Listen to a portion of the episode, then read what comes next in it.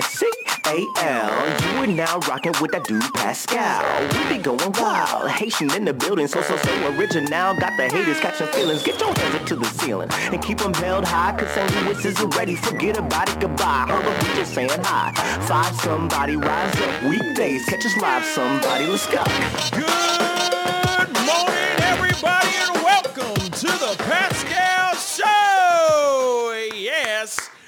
Welcome, welcome, welcome. I hope you guys are having a fantastic and terrific Tuesday. It is Tuesday, y'all. Man, just one, you know, just a, an extra day closer to what? The weekend. And a lot of people have a four day weekend coming up. So I'm really excited for you guys. You know, you get a chance to chill out, do not a damn thing. You know what I'm saying? Drink some beers, grill. Hopefully you have a grill. If you don't, then we need to talk. Um, because that's not American. I'm kidding. That's very un-American. That's very un-American, y'all. Um, but I don't If you're know. not burning coal to heat up your food, you're un-American. You better not using them gas grills.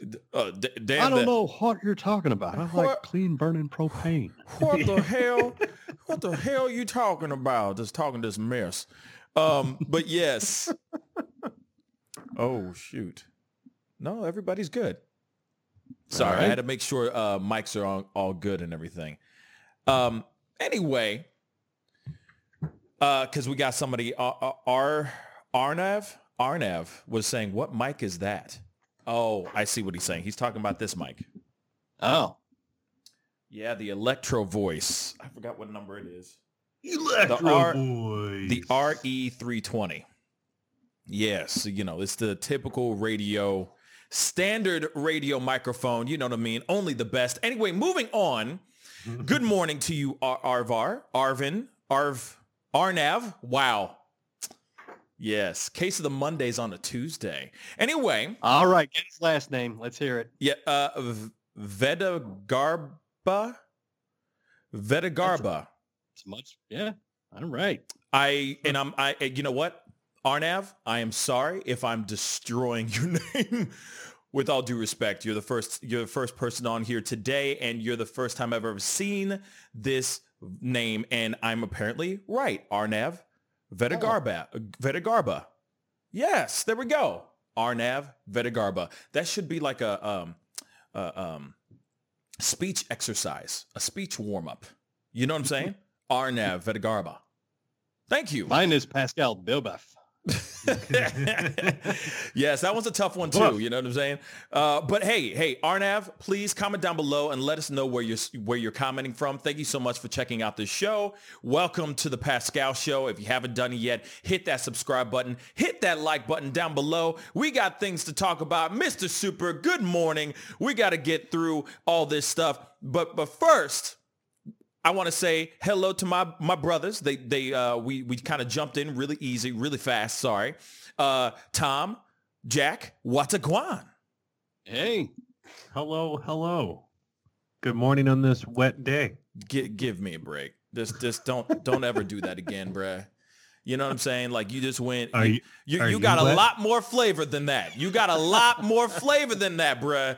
You just straight gave it just dry toast. Well, hello, hello, hello. Is that racist now? Is am I going to get canceled for for mimicking for doing white voice? That's the question. That's what I'd like to know. Am I going to get in trouble for for mimicking Jack because he's white and I'm black? That's the question I have for everybody. I don't know. Should I call the police? Don't call the cancel police, please. Just please don't. Please don't. Jack's just gonna go out on I'll- the front lawn with a Yeah. Yeah. Machine Go gun. ahead, yeah, great. Please don't no, do I that. was just gonna hashtag everything Mariah Carey sucks, uh, and see what happens. So Please don't do that. Please don't do that. I like my life. I like making Yeah. I like doing doing this for a job. You know what I'm saying? I'm happy that I do this. Woo! Please.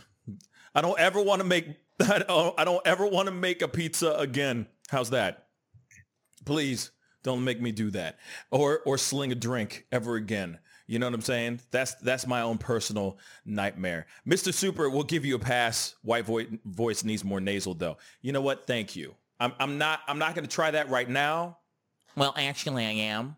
Well, no, that's see, that's actually not good. That's that sounds more like Steve Urkel more than anything else. But anyway, I hope you guys are all having a fantastic start of your morning, and I'm glad that you guys are hanging out with us and all those who are watching the show from overseas, outside of this country, Australia, Europe, you name it.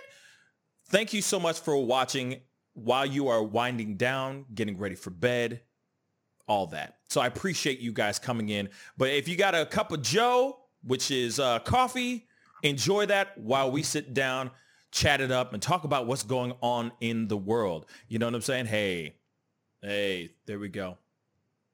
If a cup of Joe wasn't coffee, that would be a problem.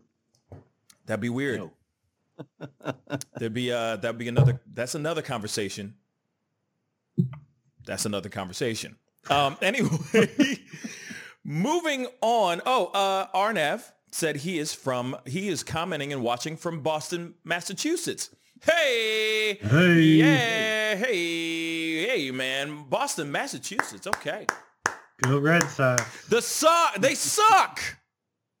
Go Red Sox. Go away. How dare you say that? like go, like leave. I don't Yeah. want to see you. Uh, we're still a bit bitter here in St. Louis about the what was the the World Series back in 2004. So just a little Yeah. bit. Just a little a bit. little bit, just, Just a little bit.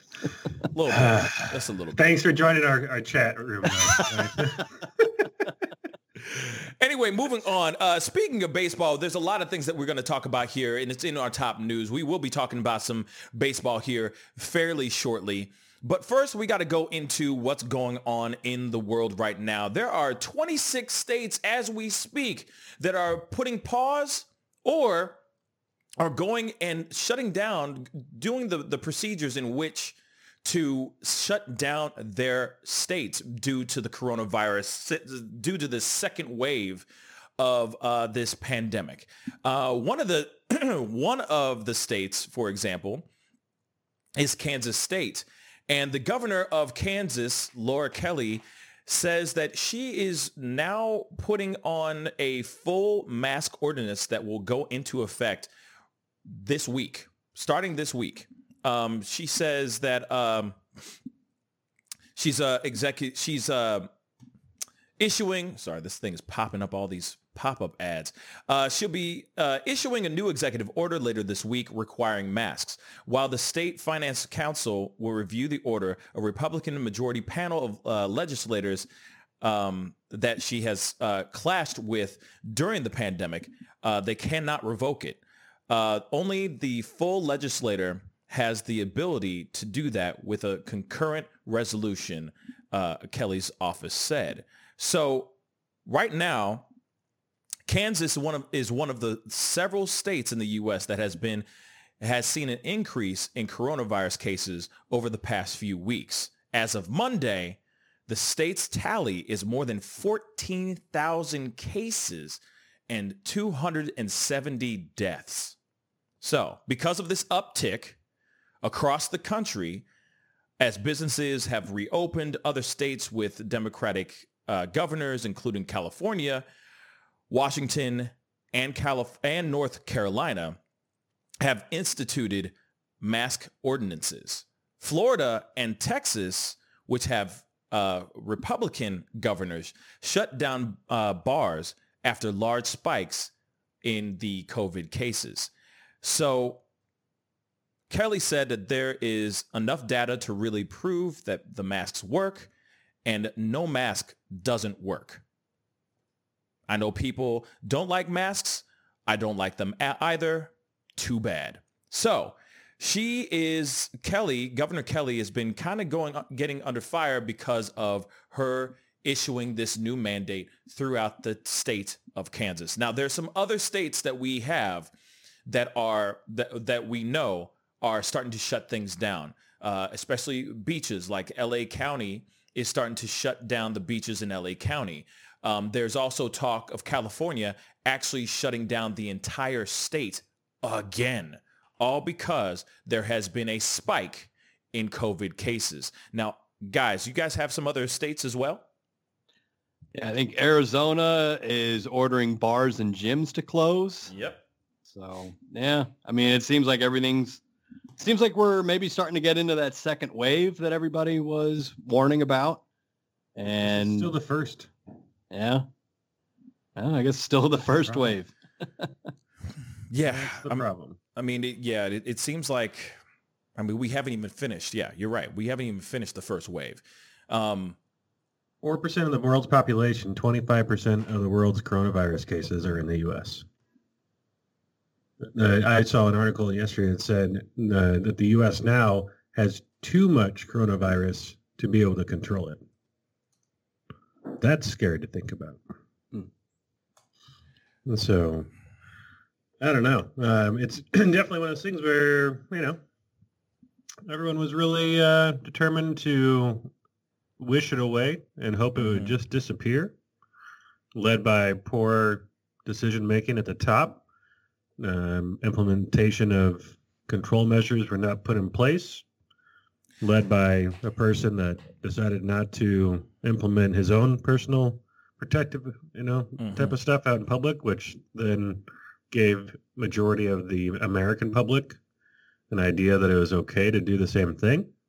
Uh, they said that CNN is saying that, like, or they were going back through and looking at uh, Fox News, uh, and and so that they like the disinformation that they spread about it, like caused like a third of the U.S. to not understand the full potential of what could happen with the coronavirus. yeah, So it's like, uh, no wonder we have a spike. yeah. Um, Yeah. It's and I won't be surprised until almost the entire country is shut down again. Yeah, it's it's it's weird that that's actually going down. It's funny because you know, this is the reason why like I get scared about, or I you know I pump the brakes when it comes to going to you know different places. You know, like going to a let's just say like going to a gym. I I get worried about that. You know, a, a gym kind of scares me. Um, you know, going to any type of restaurant of any sort. I get a little worried about it. I mean, you know, I'll go and eat on the patio, but you know, and, and that does only so much. But at the same time, it's like, no matter what, you could get it. Somehow you could get it. it it's just, it's really, really crazy. Um, and here's the other, here's another reason why I get worried about it. It's a tiny bit of a left turn, but I, I do need to talk about this because this is really happening. And, uh, this is something that really went down. Planet Fitness customer uh, tests positive for COVID-19, potentially exposing more than 200 people, health officials say. Um, health officials said more than 200 people may have been exposed to COVID-19 at a Planet Fitness in West Virginia. A patron who visited the, the gym on June 24th, uh, my birthday, tested positive for the novel coronavirus. Um, so the department advised that roughly 205 people who were at the gym between 9 a.m. and 3 p.m. on that day to quarantine for 14 days. Man.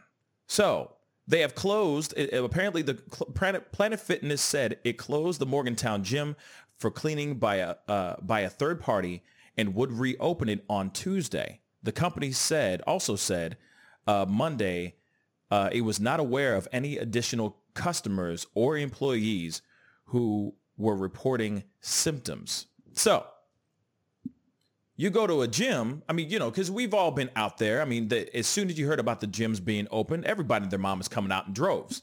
Everybody and their mama wants to go wants to go out and get their, their pump on. Everybody wants to get their body back. You know, they want to lift, all that stuff. Now, when you hear stuff like that, that stuff does get very scary because no matter what, you're still susceptible. You're still putting yourself in harm's way.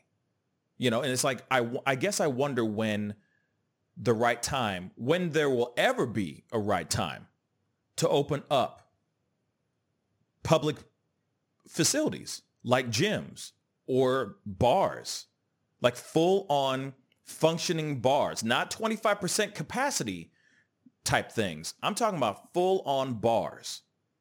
You know what I mean? When there's a vaccine, Yeah. It's a pandemic. And people are, Yeah. are like, oh my God, why can't I go back and do these other things that are not required? Because I want to and I'm bored. I'm bored in the house, and I'm in the house bored.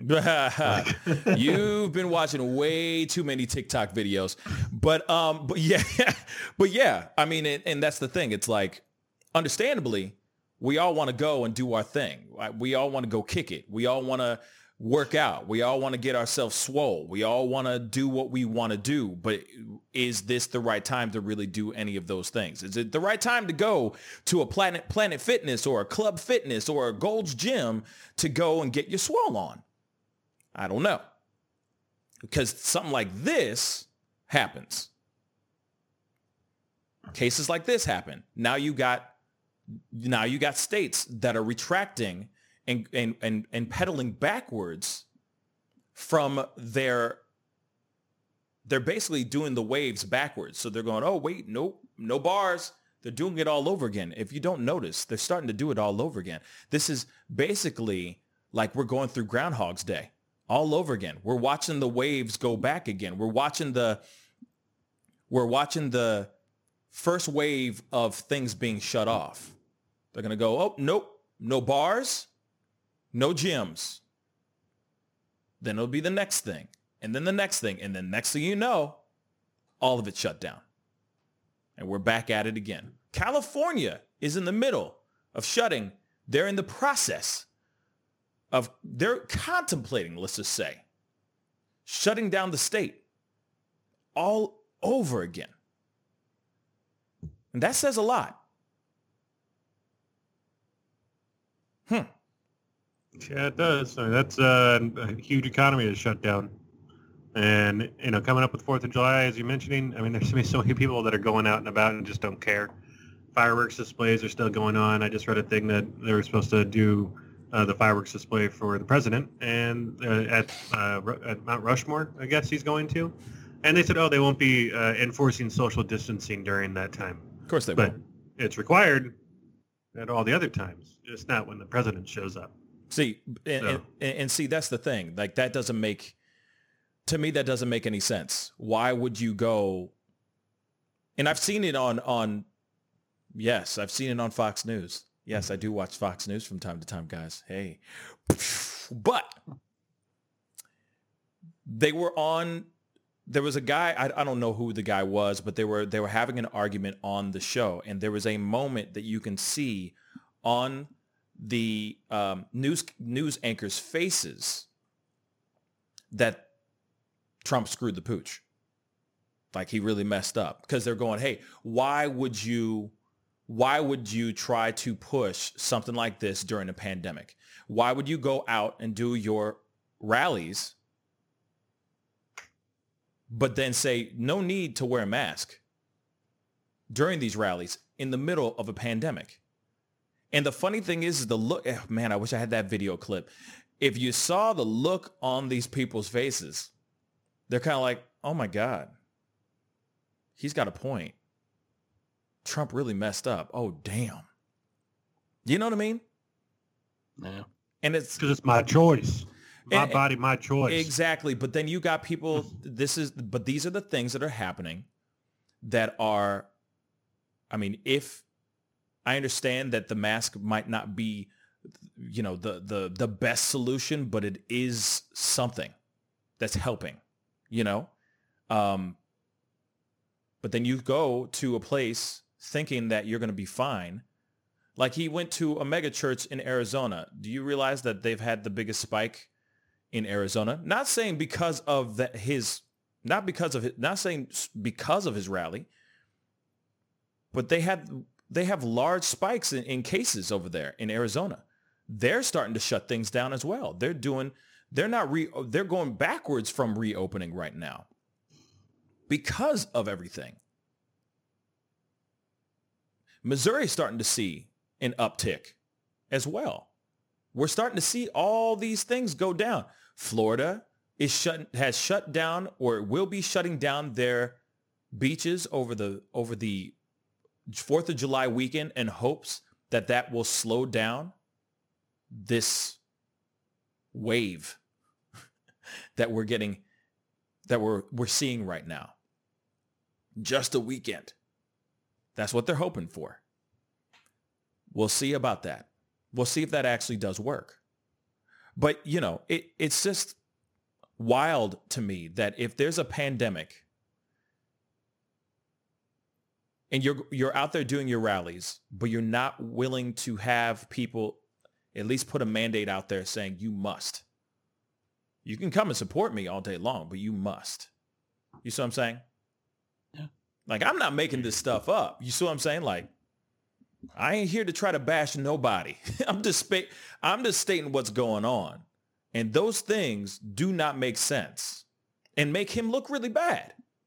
Yeah. Which is, of course, just- we're gonna be talking not about that here a shortly. leadership role in this at all. Um, there was a survey yesterday that came out from Pew Research that showed that only 30% of the public think they can believe what President Trump has to say about coronavirus. Only 30% believes anything he has to say about Hold on. coronavirus. Thirty He's just- percent of people believe what President Trump says about the coronavirus. Don't say only. Thirty percent of people believe him. I understand that, yeah. But that means 70% of the population is just like, okay, well, there's nobody to look to as to what I do in this situation. The the and there's so much confusion and misinformation about who to believe. Like only like half the people believe anything they read in the news about coronavirus. 30% of people believe what Trump says. The person, the the the group with the largest percentage of trust of the American people is the CDC. And it's like two and three people, like 66% of people say they believe what the CDC has to say about coronavirus. So there's just so, because he has not taken a leadership position on this issue at all, nobody knows what to believe. He's contradicting the CDC. He's contradicting the media. He's spreading uh, conspiracy theories that it was created in a lab, which something like half of Republicans believe is true. I mean, he's just muddying the waters of truth and facts that could be used to blunt this pandemic. But instead, nobody knows what's real anymore, and people are getting sick and dying. And there's still people out there that think that the COVID is not real. Let's not forget that too. There are people out there that really do think this stuff is fake news, that this is not real. We must reopen so that we can get the economy running and all that stuff. And it's like, wait a second. Take a moment and just look at what's going on in the whole country. This is not fake. This is not made up stuff. This is real talk, y'all. This is real. And this second wave is getting is. I mean, this second wave is getting people. It's really getting people. I read a thing that said that the uh, the virus that is mutated and the main mutation of the virus that now they are finding that is different than what originally came out of Wuhan. Uh, it is now the part that it creates like the crown when they when they show you images of what the coronavirus looks like and it's got all these spikes that are coming off of it. Mm-hmm. Uh, the part that allows for that crown thing that be able to like enter into the human D- DNA, that has become stronger in the uh, mutation that's in the U.S. Hmm. So it's now it's more easily able to attach to a human subject, uh, and, and for the one that's in the U.S. compared to where in some of the other countries it's not. Uh, so that's uh, not a good thing. Um, it's also you know you got to look back too in the overall thing. Here's a, an administration that doesn't believe in science, that goes against everything possible to uh, eradicate any protections that have been put in place for the environment, that has rolled back different things that are all based on science or the environment, and then looks at the doctors and this, uh, and his intelligence and goes, "Eh, I can't trust him. I don't know. I, I my my gut tells me different." I believe, or I, I hope that it's just going to go away probably by Easter. Wouldn't that be amazing if it, if it went away by Easter so we can all go back to churches? Right. It, it, he's leading a pandemic by religious belief as opposed to scientific like method. Hmm. That's a problem. Yeah. I mean, I think he's running things because he just wants the economy to get back because he realizes if he's going to be re- reelected, it's going to have to be on the economy because Facts. nothing else is going well. Exactly. I, I totally agree with that, Tom. I think that he is uh, working his tail off, trying to make the uh, the country open back up again, solely to get his numbers right. at least on the economy side, so that when he does go up against Biden, he at least has that in his back pocket. He's still got that ace up his sleeve. Like, see, see how the country's going? We making money, y'all. Ain't nobody poor. Hey, look what I've done for the black community as well.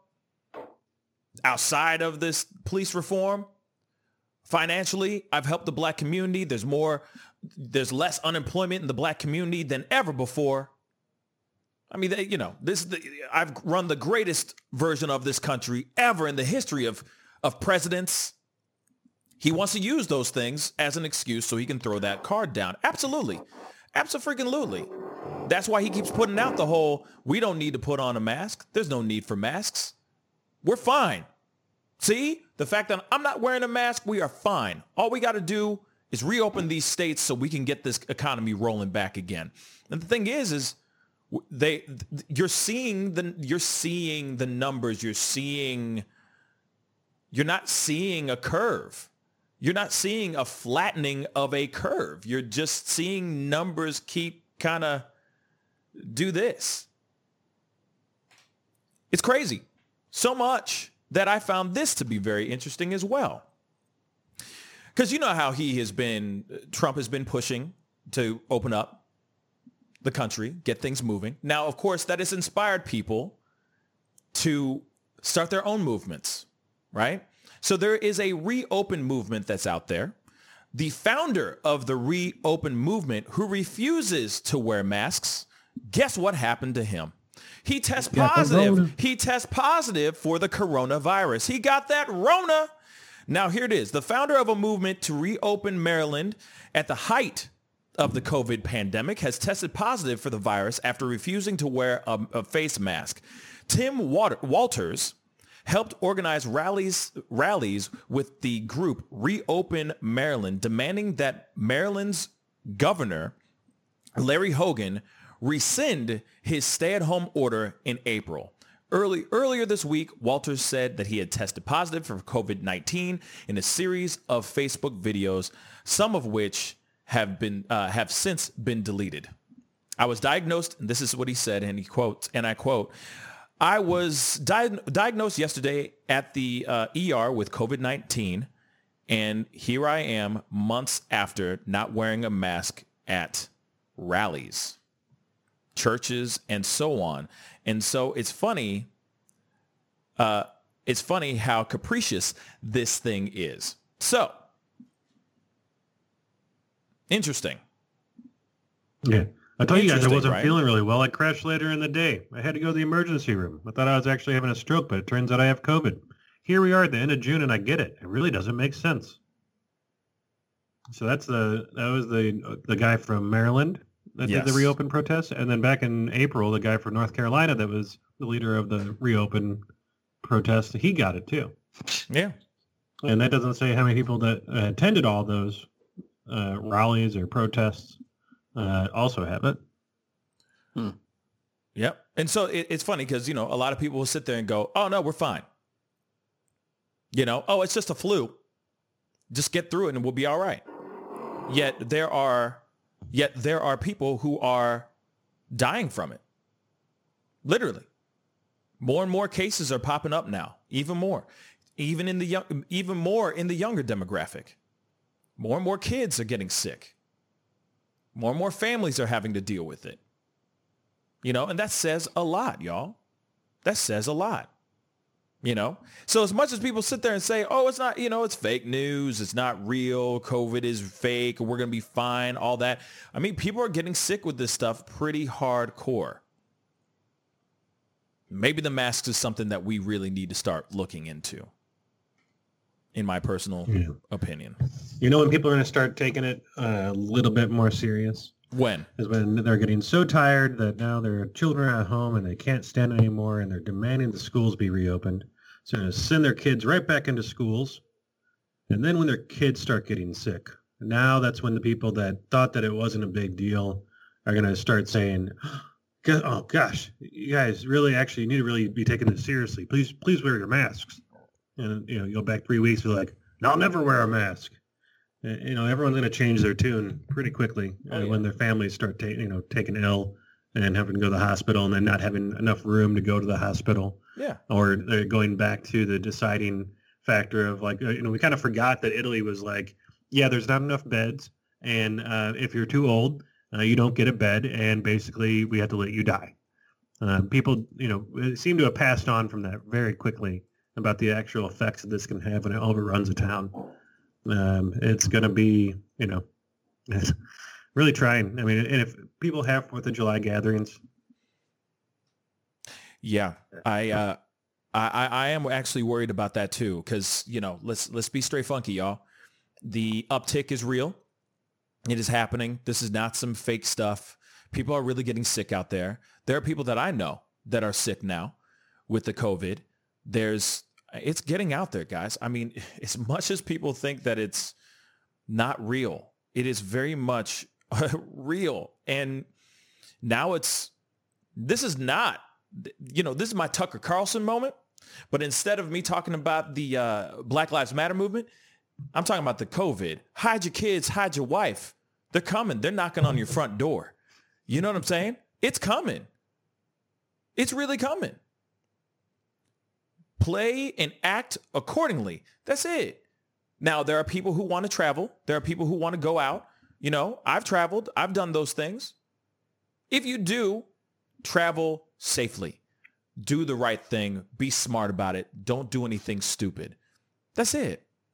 You know, I understand people want to go and see fireworks on the, uh, you know, blasting over a, a body of water. I get that.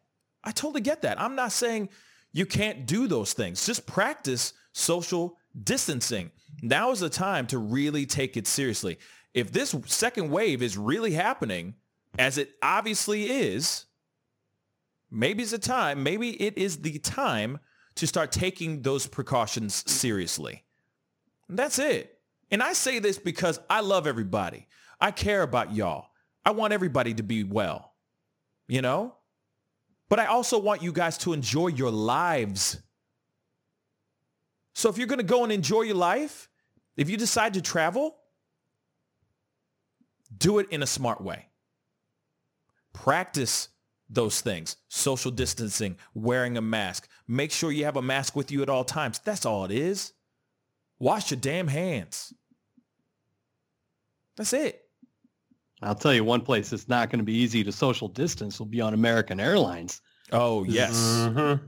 They just announced that they're going to start booking full capacity flights starting July 1st. Ah, okay. Um, can I'm just gonna react to this real quick. I know you're gonna say more, Tom. I don't mean to jump in, but what? Why? Why? But why? Money, Put a gay. money. I understand the money, but damn, bruh.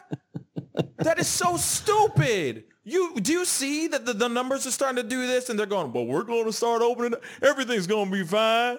Come on in and fly on our planes. That is the stupidest thing ever. Yep. Go ahead, Tom. Speak on it.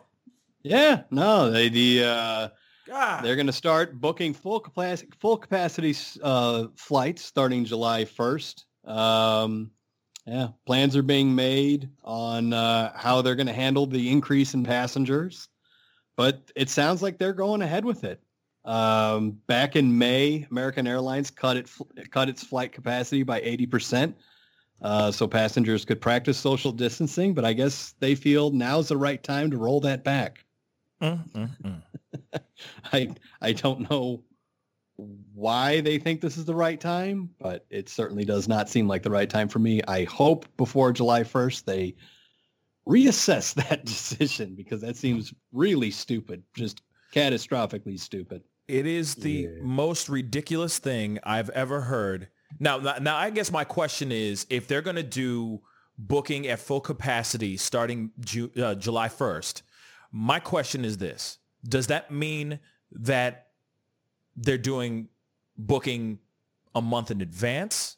Are they talking about like as soon as July 1st happens, they're just going open sesame. So if somebody needs to, if there's a whole bunch of people that need to fly starting July 2nd, it'll be a packed flight. Uh, this says they're going to start booking July 1st. Stupid. Yeah. I mean, Freaking you know, stupid. the CEOs really need their bonuses. They didn't get that bailout they were looking for yet, so Right. you gotta you gotta pack those flights full at any cost. You know, that's cool. Yeah. maybe they'll and, maybe they'll fly the windows down. That'd be good. Oh and they God. they uh they they still haven't been able to lay off any workers because they're still bound by their agreement with the government not to fire any of the workers until I believe the fall. At which point they're going to fire a lot of their staff. But um, yeah, I guess they're just trying to get as much money as they can right now before before the bailouts wear out and they have to start paying back the government. Yeah, these they, they that's that's stupid. That's really stupid. I think that's really really really really stupid. And the thing is is we they should be they should hold that off. They should hold that off for a while. I would hope so. They should go at least till the fall. They should just hold off until this fall, until the fall.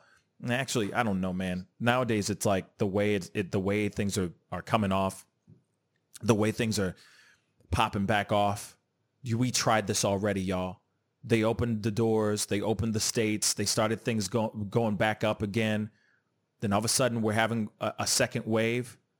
Do we really want to start booking flights, packing flights in the month later on in the month of July?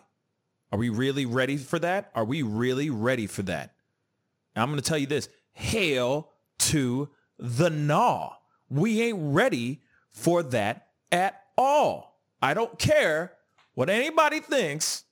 We talked about this. And the funny thing is, is there's been so many times, man, there's been so many times that I've talked about this and everyone gets all upset with me and sits there and goes, "It's doing it," on their keyboards and gets mad at me for saying things that I'm saying right now, you know, and I'm not talking about the fam. I'm talking about people, talking about people later on when they watch these clips and they get into their feelings because, you know, they don't like hearing what inevitably is going to freaking happen or what inevitably, inevitably did happen. But I'm going to say this again. We're not ready for this. We need to, we really do need to really open everything slowly. We can't just rip the band-aid off with this piece, man. We can't. We got to think proper. Obviously, it's not working. We opened up the states and what's happening? Man, I'm looking at every type of news media source and these numbers are just still going through the roof. Every state in the southern region is red. Damn, yo, red. So all of a sudden we're gonna what we're gonna the, as they say we're gonna wait for for the end of this weekend, hoping that it's gonna fly like just just a week, seven days. You really think a week is gonna flatten the curve? Really? Come on, guys. We don't have time to be opening and closing and opening and closing and opening and closing and this, oh we're gonna pack up a a a, a, plane, a bunch of planes. No problem. We're not gonna practice any social distancing. Everyone gets some warm nuts on this plane. Like what the hell, man? That doesn't make any sense. There are going to be so many people. There's going to be so many people sick. Damn. Everybody needs to stop. Ay, yo, yo. I, I do want to make a small correction. They wouldn't be handing out nuts anymore. That's dangerous. There are people with nut allergies. So Yeah. you know they do they do at least have their uh, their Standards. customers' best interest in mind when it comes to peanut allergies, not coronavirus. You So- know what I'm saying, Tom. Damn it. I'm just playing. No, but real real talk. You're right. You're right. No no more no, warm- I just I, no no, more I was nuts. just pointing out the irony of the fact they've taken peanuts off of planes to protect their customers' health, Yeah. But they're going to pack these planes full Thank and you. just subject everybody to coronavirus. Who does that? It just tickles me a little bit. it Yeah, tickles and you can't me smoke too. cigarettes on planes anymore either. Come No. on now. It tickles me too. You know what I'm saying? That's why it's like, why? Why would you do that? Why would you? Why would you think that by doing this, that's going to make everything okay? We're we're now in a down. Now we're starting to see states like California. California is about to shut them things down. Give it a week. California will be shut down. Why would American Airlines want to go? Oh yeah, yeah, yeah. Come on, everybody's everybody's welcome. I don't think it's a good idea. I think it's a really, really, really bad idea. You know what and, I mean? And where would you go on American Airlines? It's not like we're going to be able to go to the European Union. It sounds like we're kind of persona non grata over there because we've handled this so poorly. So, Yeah. where are you going to fly to? Yeah. I mean, every, Uh, that's why I keep saying everybody, if it's going to be local, if it's in America, within driving distance, just get in your car and drive, man. Enjoy a scenic drive to wherever you need to go to. You know what I'm saying? What's a couple more hours? That's what I personally think. Anyway. The only thing that would work out with American Airlines is if they made it mandatory for the oxygen mask to drop down, and then you had to wear it the entire time, so you had fresh oxygen. Mm. That's the only way I could see it being something that could work out. Otherwise, that circulated air, that's trouble. Yeah. And then on the days when those planes, like the air circulation breaks and it's like 90 degrees in the plane, oh gosh, I'm just Wow. waiting for that first that first flight where everyone's just like so upset that they went, and the entire plane gets it. Uh, that's See, and that- going to be fun to, to read in the news. Yeah. That- Tune in next week, guys. Yeah. That's right. that's what I uh, and that's one of my main concerns. That's what really scares me more than anything else. You know, that really really does scare me. Um, that we're just going to get super slammed, or they're going to get super slammed, and then everyone's going to wonder how is everybody getting sick? How is this uptick happening? Now, I know that there's other people that are sitting there throwing in their theories as well. You know, um, good morning, enemy nation. I, I understand that, you know, um, there are people that are saying the, the riots, the, the, the protesters are spreading the virus as well. Now, I can't speak for every single city. I can't. I can't speak for every single person, every single protester, but personally, the protests that I've seen and I've witnessed, everybody wore a mask.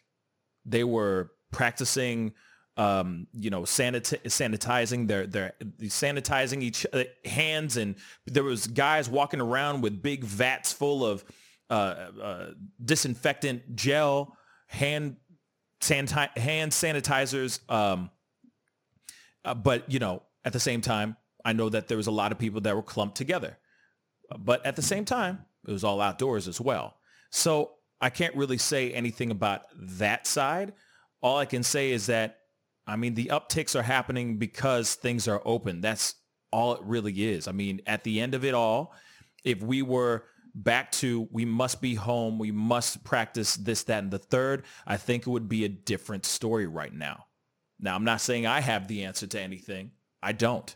But uh, all, but all I know is that maybe we opened up our states a little too soon.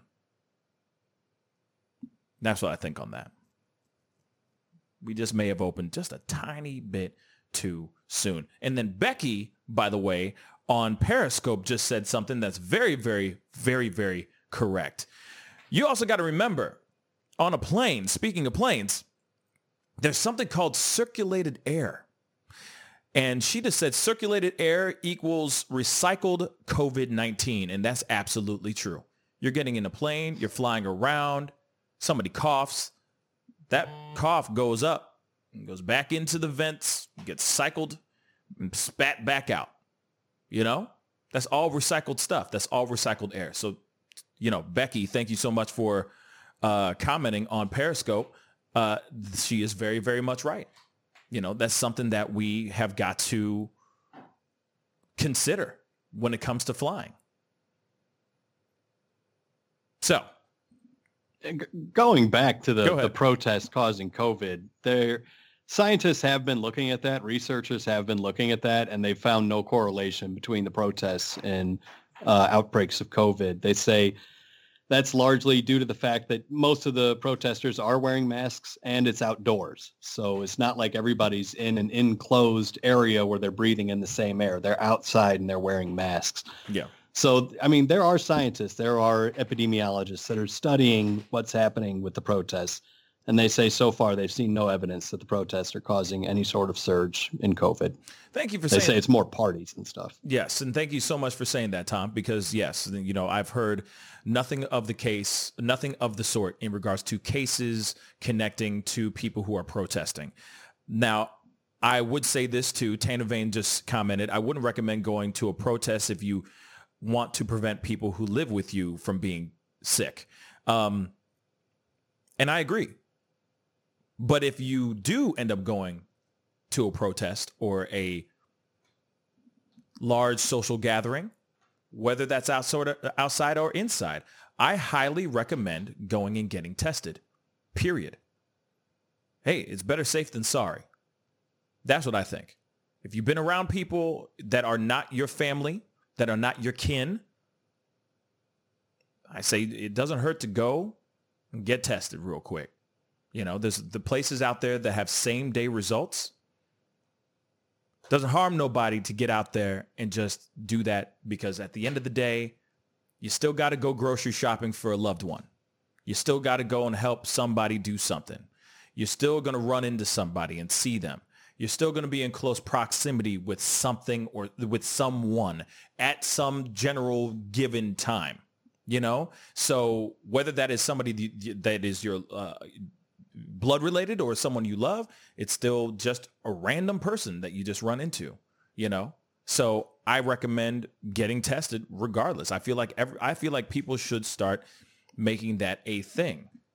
You just go get tested. It's the same as like going and getting the AIDS test if you're sexually active. You know, it's just one of those things that just is part of life now. You go, get tested, make sure you're clean. That's it.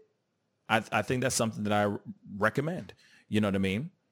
So that's what I personally think on that. Because yeah, there's there's no reason for things like this to be popping up and going off like this. Thinking that you're fine, thinking that you're, you're untouchable. No, you're you're you're not untouchable. you're not Superman. You're not impenetrable from this this virus. You know, and I know that there's a lot of people out there that go, well, what's the point of wearing a mask? Because I'm just going to get it anyway. Eventually, I'm going to get it. Uh, you know, I'd rather like to, I, I'd rather tell the story that I never got in my whole entire life.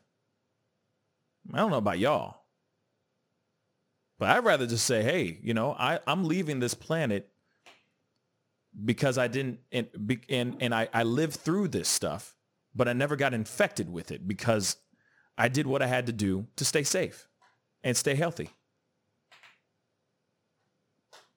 That's, you know. Mm-hmm. And, and we're hearing that it causes permanent lung damage, lung yep. scarring. So, yeah, I'm going to try and avoid it. yeah. I mean, imagine you not being able to hit that bong as hard as you used to. You know what I'm saying? Think about it, guys. and that's important. That's right. Got to have that lung capacity. Exactly. You know what I'm saying? Right. Imagine a world where you cannot hit that bong as hard as you used to. Damn, shaking my head. Mm, mm, mm. Anyway, we're going to go into a quick commercial break, but when we come back, there's still more crazy news, still more things that are going down. So we're going to be talking about that very, very sh- shortly. We also have something where there's some footage of a country uh, uh, country band's concert, live concert, where people were not wearing masks or practicing social distancing, a Chris Janson concert, which is insane. It, you, you got to see the footage. It's crazy. We'll be right back. This is the Pascal Show. Bye. Hey, welcome, welcome back, guys. Thank you guys so much for tuning in. If this is your first time checking out this show, please go hit that like button on our Facebook page. And of course, hit that like button underneath this feed and let us know you're enjoying the conversation. And if you haven't done it yet, hit that subscribe button on our YouTube channel. And for those of y'all who are watching for the very first time, we do this show 9 a.m. Central Standard Time, Monday through Friday. So you can always come here to the Pascal show right, around, right about that time and just kick it, have a good time with us talking about the things that are going on in the world. Sometimes the world's going down in a barrel burning cat, cat piss, but you know, we like to talk about it and laugh about it and have a good time about it. So uh, he, we got some things we got to talk about here. Um, there's some other things that are going on. Um, so here, here it is. Uh, country music star Chris Janson was seen doing a video, um, were seen doing a live concert where in this live concert, well, nobody was really practicing social distancing. So uh, we're going to pull up this video real quick. Real quick, short and sweet. Here it is. Chase Rice is getting slammed for performing a concert Tennessee on Saturday night where no one in the crowd appeared to be wearing masks. He posted the video on his Instagram story.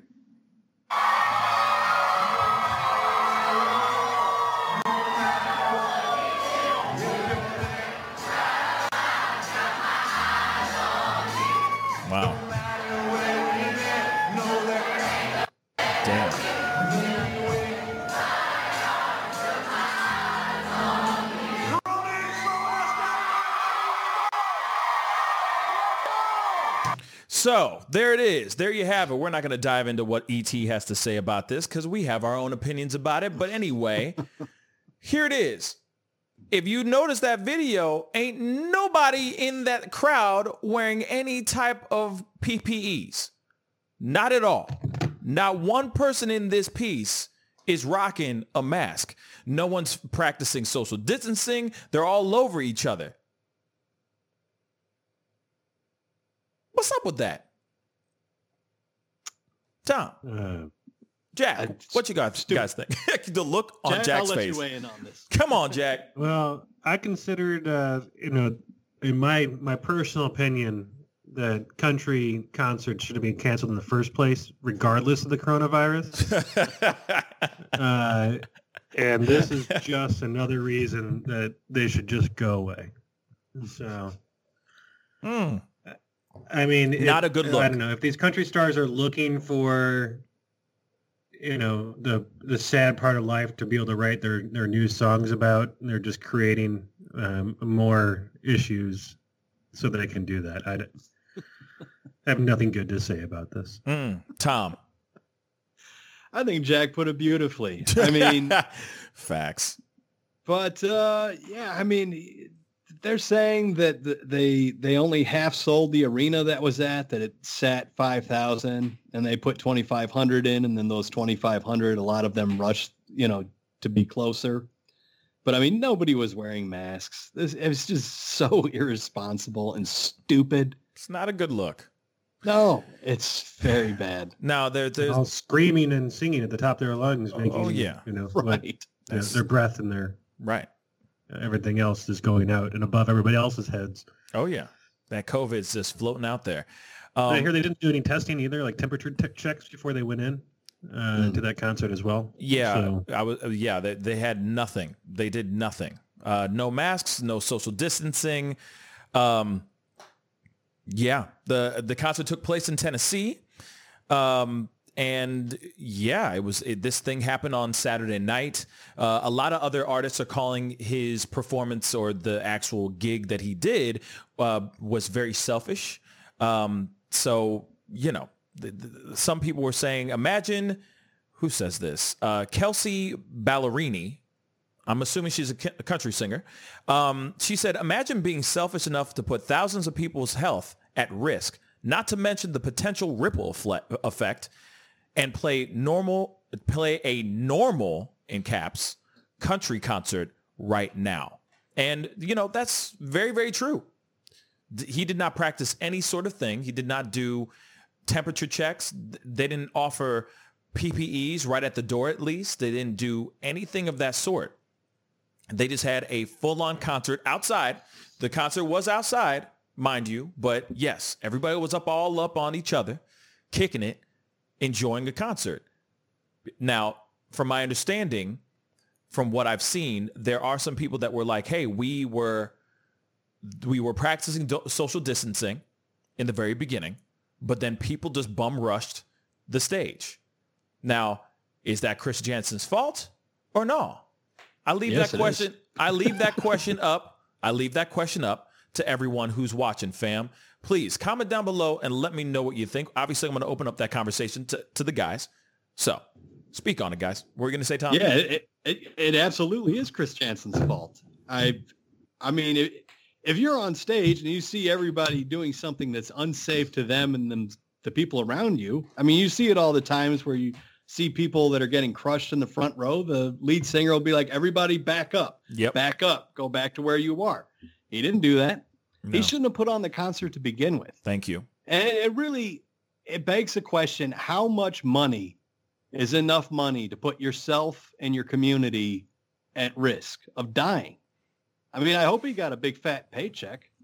You yeah, know? yeah. I, I hope he went home and he was just like, well, you know, if a bunch of my fans die, at least I got this, you know, couple million dollars I got tonight. Yeah, I mean, uh, I'm hoping that the money he made is going to hold him over for a few months because I don't see any reason why he would do something like that. Now, he obviously has said now that the next concert that he has coming up, because he's on like a, a small tour, so the next con- concert he's going to be doing is going to be a drive-in. So people are going to be, you know, in the comfort of their own cars, being able to chill, listen to his music.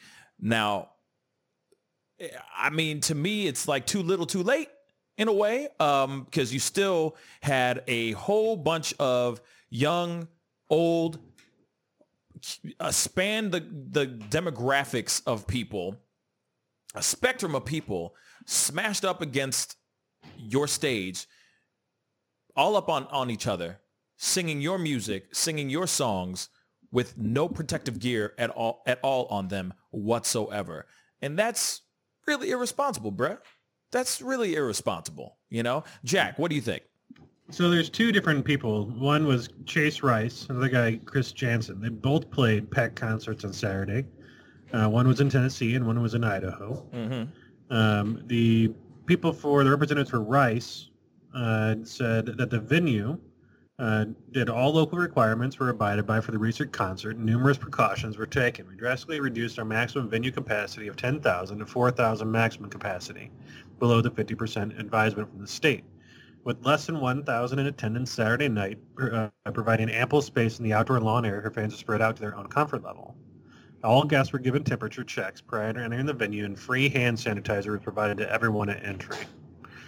So that doesn't, you know, really address, you know, everyone. Wait a oh, second. we gave them plenty of room out in the lawn.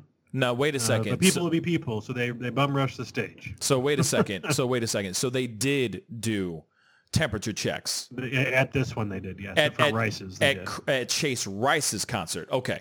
Chris yeah. Janson, from my understanding, just so that there's no confusion here, Chris Janson, from my understanding, did not have that. Now, is that yeah, correct, or is anything, that? I'm a, not seeing anything in reference about them getting uh, tested or anything, or provided anything at his. So. That's stupid. Yeah. That's a special kind of stupid, y'all. Um, and now here's the thing. I understand. There's people out there. I'm not. I don't understand that, but I understand that there are people out there that think that we should be fine. Trump, um, in large groups, that we should be fine. But wait till Janson gets sued by somebody. I didn't read the fine print. I'm sure. I'm sure that. Uh, the city of Nashville now put on announced a mandatory mask policy for all public spaces as of Sunday. Mm-hmm. So probably to avoid situations like this. Oh yeah. I mean, I understand homeboy needs to secure the bag. I get that. You need to secure the bags. I get that. But at the same time, you got to make sure your people are safe. You got to make sure your fans are safe. Like, and I get it that he probably is excited to be back out there again, to be performing. I mean, you know, he said we back, and he's doing this whole thing. But it's like you completely threw out of the window the sole idea of the fact that we're in the middle of a pandemic. I don't know, just a thought. You just forgot about that. That's gone out the window. Just completely forgot about that. You sure you want to put that on Instagram, that story? so, like I said, if if there's, I hope nobody gets sick. I mean, that's that's all I could say. I hope it, it, no one gets sick. There's no issues over there. But I'm glad that he is doing a drive-in shows from now on, which is weird to me. That's an interesting concept, uh, drive-in shows. It's a very interesting concept. It'll if I heard that show, I'd just honked my horn through the whole show. He's like, "No, nah, I don't want to hear that garbage." hey, I've got a new song I'm playing here tonight. I'm going to share it with you now. He starts some acoustic song, just flare right through it. That'd be That would crazy. be me at the Chris Janson concert. Yeah, throw, throw your rumble pack on your truck, Tom, and go over there and set everybody's alarms off. Go out there and just crank my own car stereo to music that doesn't suck. yeah. Where's your calliope when you need it, right? That's right. yes. I'm done. I am done. Anyway, let's move on to some other conversations, other pieces of news. Um, Tommy, I'm going to let you run uh, lead on this one. What's going on in the world, man? All right. Well, let's see. We can talk about, well, I guess while we're on the subject of mask wearing and pandemic, Right uh. Kansas City's black mayor said Monday that he was called a racist slur and told he should, quote unquote, swing from a tree after he announced mandatory face masks in M- the Missouri city. Hmm. Mayor Quinton Lucas on Twitter shared a screenshot of the text, which came after he announced Friday that masks will be required in Kansas City when six feet of separation isn't feasible. Uh, the text he received said, you walked with rioters not wearing a mask, idiot. You should swing from a tree. I'm not threatening it, but would love to see it. So uh, if you were looking for that nice nexus point of racism and pandemic news, here, you are. Wow. That's that's that's what's going on across the state. Here's what's going on in your neck of the woods. Anyway, um, interesting. Uh, why? That's interesting. Yeah. He he I- says he says there's a he puts out that mandate, and everyone starts getting in their feelings, and say literally swing from a tree. Yeah. Ah, the world we live in now, isn't it great? Yeah. But Yeah. that's not a threat, though. It's not a threat. No, he, he he made very sure to say, "I'm not threatening it. I I would just love to see it." I'm not racist, but Yeah. That's a, I, I, that's wonder. I wonder who that person's voting for. Yeah, yeah. uh, you know, i if he actually runs, but that's another conversation in itself. Now, is it? Okay, moving on. Um, yeah, that's uh, that's a special type of trash. Whoever's saying those kind of things, that's messed up. Yeah. You know what I'm saying? That's that's some trash, and you should be swinging from a tree. Real talk. So Mhm. you should go f yourself, um, in the strongest form of f I could ever use on a broadcast without getting censored. You're a piece of trash. Anyway, that's terrible that that actually happened. Now I understand that AMC Theaters is also delaying opening their uh, theaters for another two weeks. Is that correct, Tom? Yeah, uh, their AMC said yesterday that they are delaying the reopening of their theaters by two weeks. So they're they're planning now to open on July 30th. Mm. That'll give they'll still be open, I guess, in time for Disney's Mulan and Christopher Nolan's uh, Tenet. Hmm, you know, you know what my theory is. My theory is that they're going to just end up putting a lot of those things streaming. I have a feeling. Hmm. I mean, if it continues to go the way it's going, if we're going in the same route that we're going right now, you know, I'm not. I don't want to repeat, repeat, repeat. But well, we are repeating anyway, so I'm going to repeat. Um, if we keep going the way that we're going, I wouldn't be surprised if they keep holding that. Ba- they keep pushing that back till September. yeah. At this rate, I mean, at this at this rate, at this rhythm, I think AMC needs to just kind of go. You know what? Let's let's come up with another pres- another approach for like January. You know, we're bringing VHS back. that'd be funny. That'd be funny. But you you see what I'm saying? Just something Yeah. else. There's got to be some other way that they can do what they need to do. I understand AMC needs to secure secure the bags. I know that they need to make the monies. I get that. But at the same time, I'm curious if they really will open at the end of July. I think not. yeah, I can't imagine. like successfully. Like I feel bad because here it is. Christopher Nolan is the goat, right? Christopher Nolan's an amazing filmmaker. That movie looks amazing as well. But do you really think people are going to go out in droves just to see this movie in a movie theater? Hell to the no. Hell to the no. They're going to wait for it to go out on stream or uh, get out on DVD or something like that. Or until it's bootleg and then they're watching on bootleg. But other than that, I don't see them going out of their way. I must get into the theater so I can see this. No, they're going to wait till it goes on stream. So I keep thinking that these movies, Christopher Nolan, Mulan, Mulan's got already got. I mean, shoot, man, Disney already got their own platform, bruh. All they got to do is put it on on Disney Plus, and they good. Why not? They're doing that for Alexander Hamilton, and that was supposed to be a theatrical release.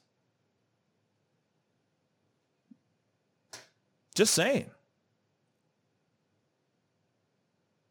Yeah. AMC is definitely hurting. And I mean, I think we've talked about it before, yeah. but that, uh, you know, that, that, that Trolls 2 movie that came out uh, that was supposed to go into theaters that was yeah. released on streaming instead, that really upset AMC and other owners of theater chains because they were saying that, you, you know, you're, you're taking money away from us. And they threatened, uh, I forget who produced that movie, but they produced whatever production house made that movie with never showing any of their movies in AMC theaters ever again.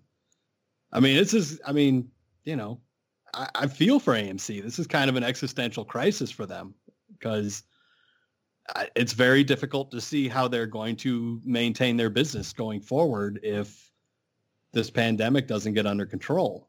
But I mean, I love going to see movies. Before all this started, I would go see a movie a week. Every week I'd go see a movie.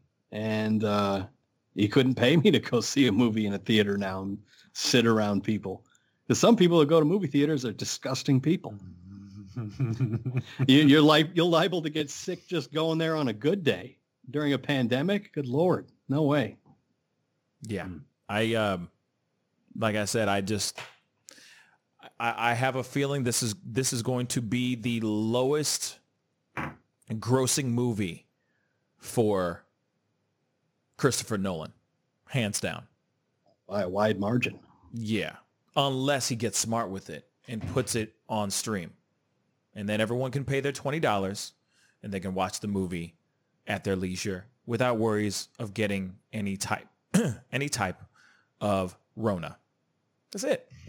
Yeah. It's a damn shame. And you can control the volume at your house. Christopher Nolan movies are always too loud for me. So. Oh, really? Wow. You sound like an old ass man.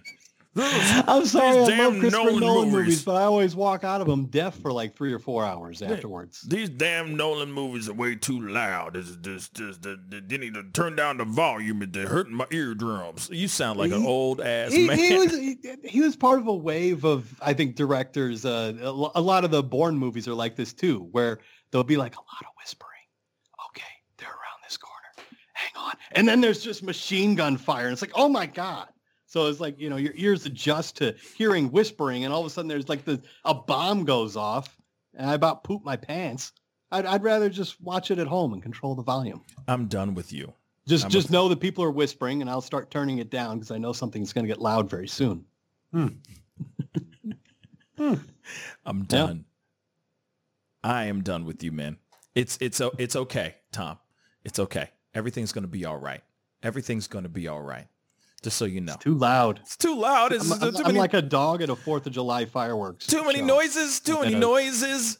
Too loud. Too many noises. They're too loud. Hey. Turn it down. I already hear him. I hear him. We're already pulled over. We're pulled all the way over. Um, so anyway, moving on. Uh, let's let's talk about sports. We got to talk about a little bit about sports. Did you guys hear about the um, so Major League Baseball is going to be back in full effect here very, very soon. But my understanding is that there are some major baseball players that are opting out this season due to the coronavirus concerns. So, Jack, speak on it, bruh. So, yeah, uh, baseball's trying to make its comeback. Um, and it just is uh, getting a little slowed down because now some of the players – uh, are saying that they don't want to come back. Um, so MLB is allowing players who are deemed high risk uh, to opt out of playing and not lose their prorated season salaries or service time. players who are not considered high risk can also opt out, but then they would forfeit their salaries and not accrue their service time. So, uh, you know, that's leaving some people are like, well, you know, should I come back and play baseball or is leaving my family and going and traveling going to be a risk? Um, and so Leake, uh, Mike Leake from the Diamondbacks, uh, was the first player reported to have withdrawn. Um, his agent said in a statement on June 29th that Leake came to his decision after speaking with his family. Uh, they took countless factors into consideration, many of which are personal to him and his family. Uh, he's giving up $5 million in salary, the amount uh, he would have made in MLB's planned 60-game season and he'll become a free agent in the offseason if the Diamondbacks decline their $18 million club option for 2021 and pay him a $5 million buyout. Um, so Ryan Zimmerman from the Nationals, uh, he's the longest tenured player there. He's also cited family concerns and his decision to stay away. Uh, given my family circumstances, three young children, including a newborn and a mother at high risk, I've decided not to participate in the 2020 season. Um, so, I mean, there's uh, Joe Ross from the Nationals, Ian Desmond from the Rockies.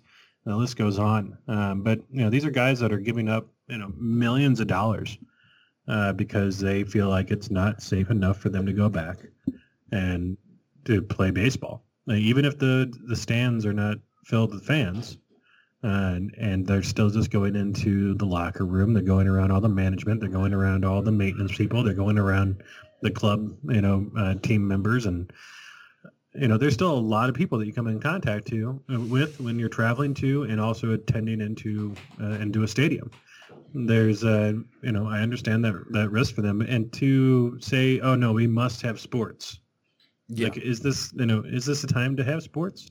Like I understand during uh, world wars, you know, we still had sports going on. It's it was meant to bring the nation together and give the nation something to you know rally behind and still um, have is that you know glimmer of hope, right? But this is a different scenario. Um, you know, I, I just don't understand why it would be forced. You know, of all the things to, to open back up, um, I don't think that sports are are a necessity.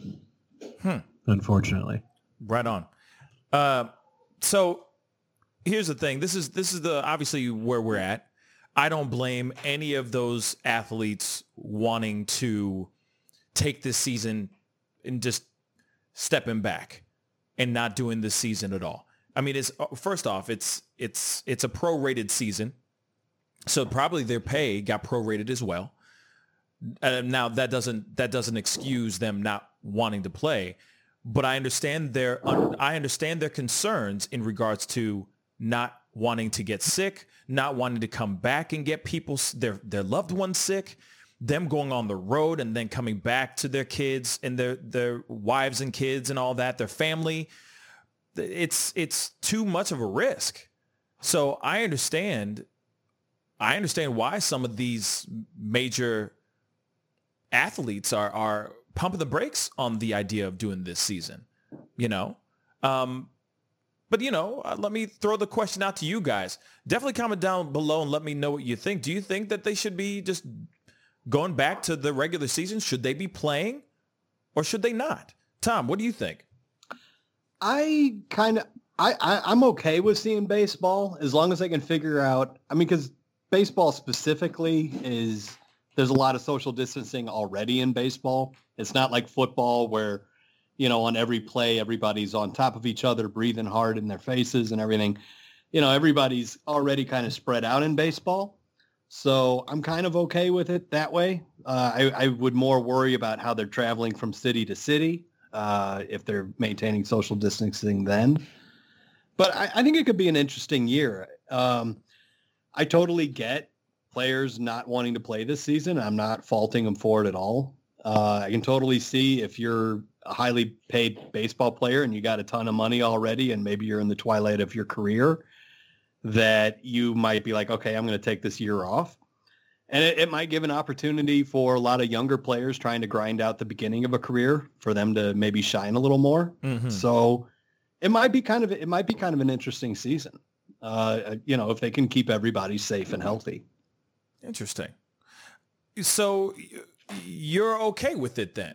In a way doing the season if right now. they, I, if there are no fans there and they're able to keep people social, you know, the players socially distanced, and if they're able to get them from city to city without, you know, putting them in danger, then I, I don't really see a problem with it. And I think it could be good for the country to kind of have something to take their mind off of the, you know, unrelenting S show that this year has been so far.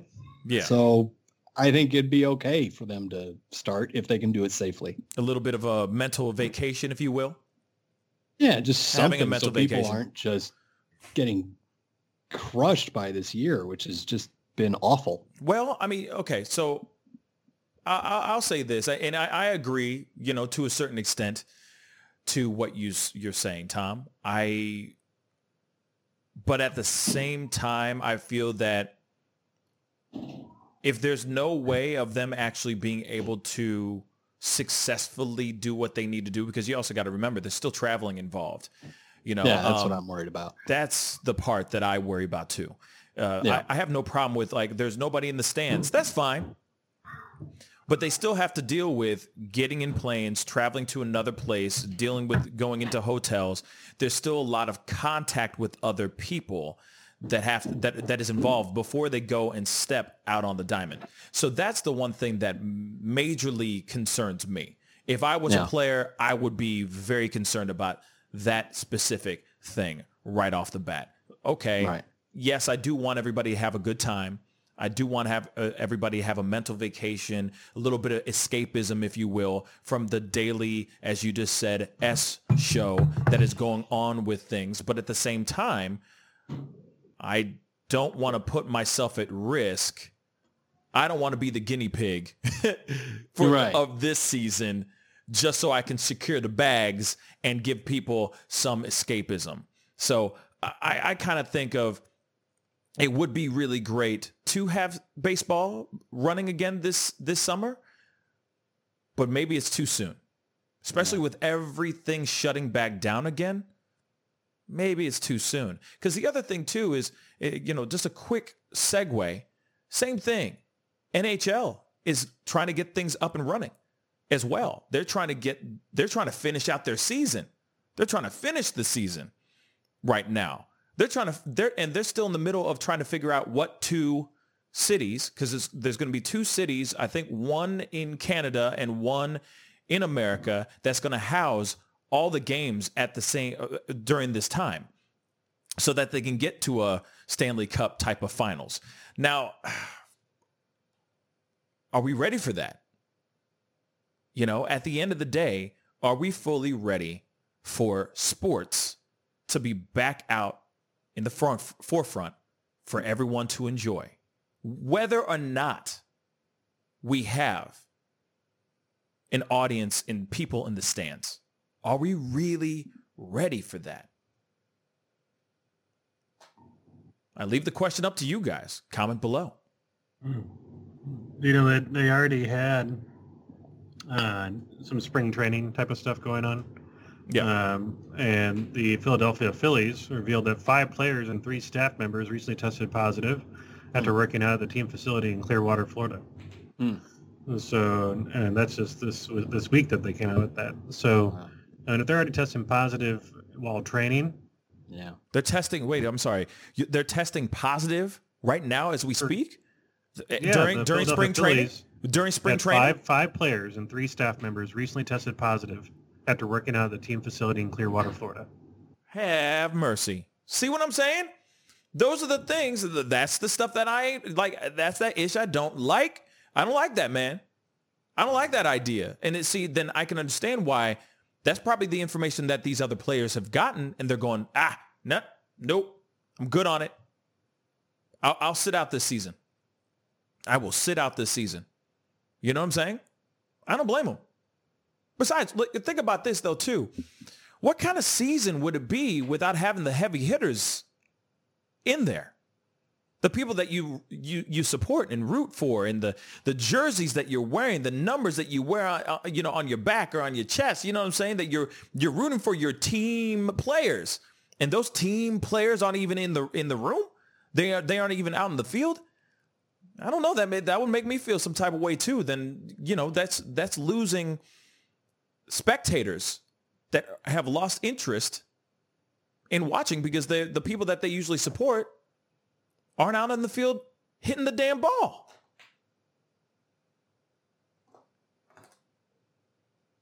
Like I said, are we ready for it? Or does this chalk up as like a COVID season? You see what I'm saying? Mm-hmm. You know, like this is the uh, baseball season 2020, the COVID edition. You know what I'm saying? Like what what's what constitutes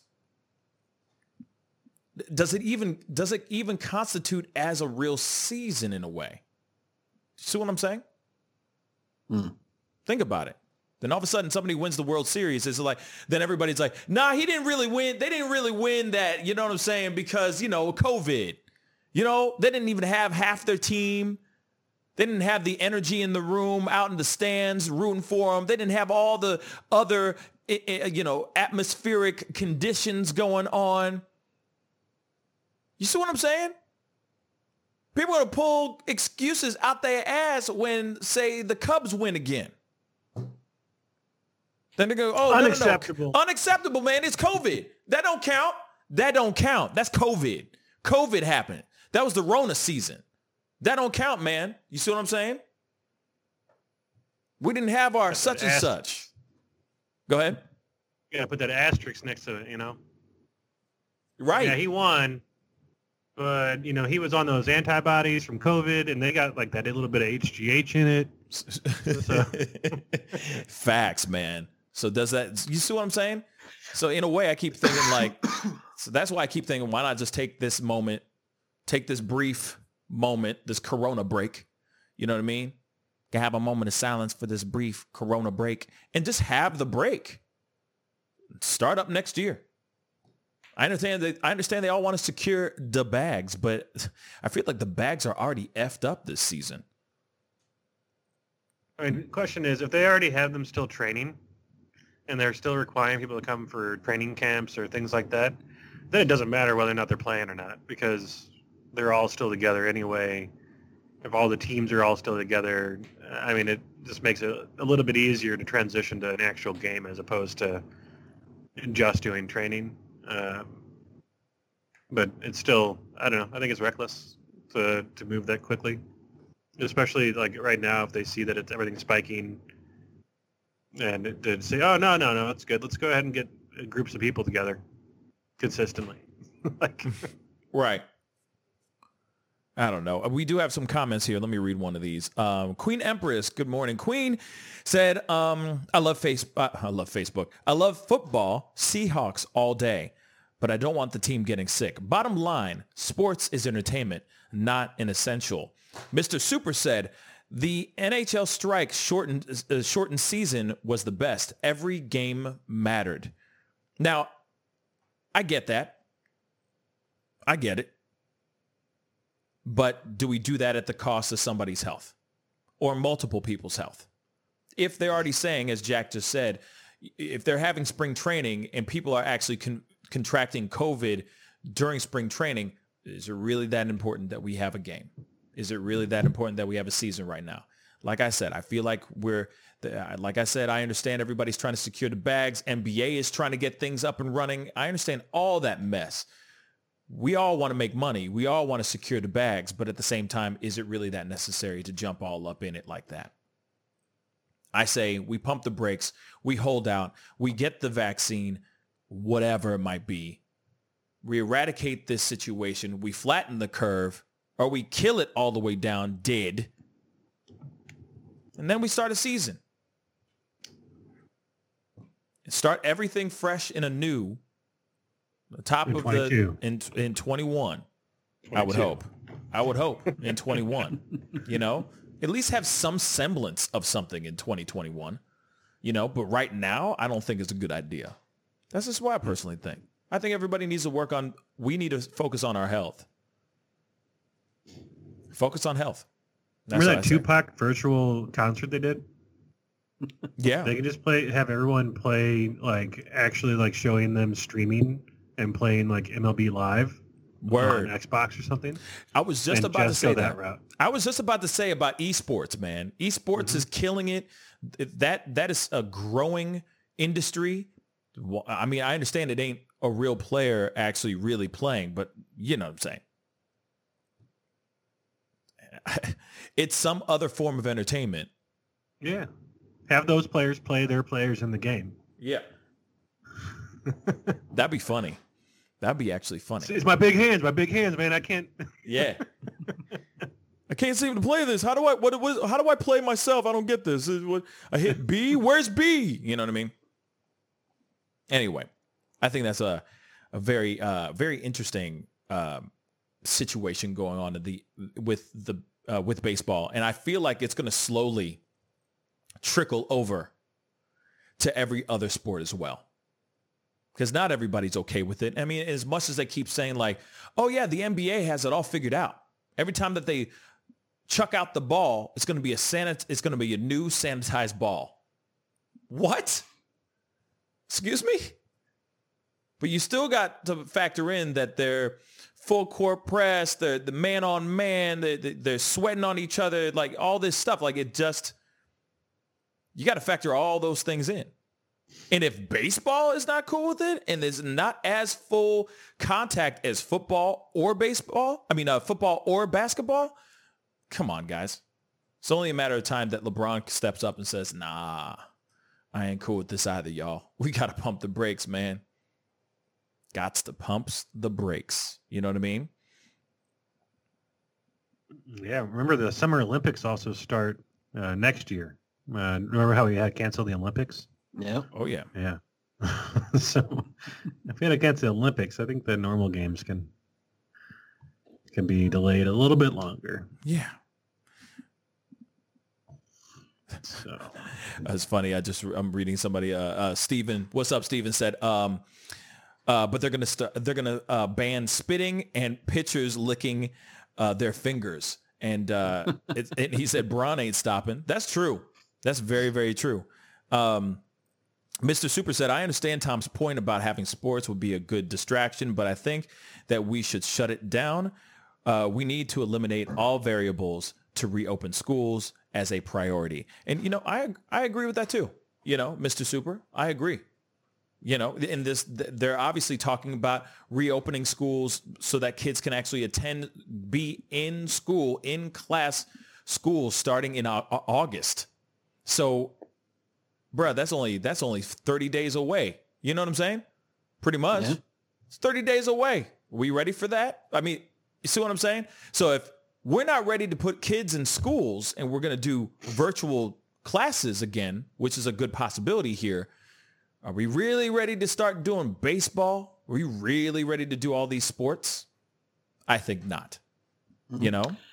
Well, the the uh, American Associ what is it? The American Association of American Academy of Pediatrics uh, has recently come out and said that students should return to in-person classes in the fall. That the benefits of going to a brick and mortar school right now outweigh the risks of the virus. They're saying that if kids are kept at home for too long and are not allowed to go back to their social lives, that that risks uh, suicide, depression, and uh, stunted social growth. So the American uh, Academy of Pedi- Pediatrics is saying kids should be going back to school in the fall. let's In follow the person. money. What All the money for that one. All the money for that one you said, No, Jack? fo- follow the money for that Oh, thank you. suggestion. Now here's here's here's something. Uh, schools. Let's just say this. Let's talk about that. Let's talk about it, y'all. Let's talk about it. Okay, schools being open in August. What do you guys think? Do you think it's ready? Do you think schools will be ready in August? Let's go. Let's go around the room. Hold on. So let me let me lay out an, a thing that I read about schools reopening. So you're going to take the kids, you're going to put them in a room, set them in one room. You're not going to have windows open because it's be in the middle of the hottest times. So you're going to have AC going and circulating. You're going to have these these children that already are limited in their in their recess or their PE. A lot of schools are limited down to 15 minutes for like the day and now they're taking that part completely away. They're have the kids stay in their seats for the majority of the day. The students that were originally going from room to room now are going to have teachers come to the different rooms, so they don't have to transfer as much. They have to eat their lunch at their desks. They have to stay at their desks for the entire day. So you think that sitting down kids and forcing them not to move and, and, and in a closed room and we already don't have enough teachers already to teach bulk students so how are we going to spread that out so some of this, this the, like the kids get to come back and some don't? Or like what?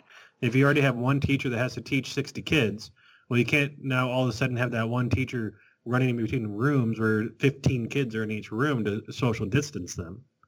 And uh, New York saw cases of, children that were having symptoms from coronavirus to where they were having like phantom pain throughout their entire body, mm. like uh, uh, similar to Kawasaki uh, syndrome, to where they're like feeling inflamed and like burning pains.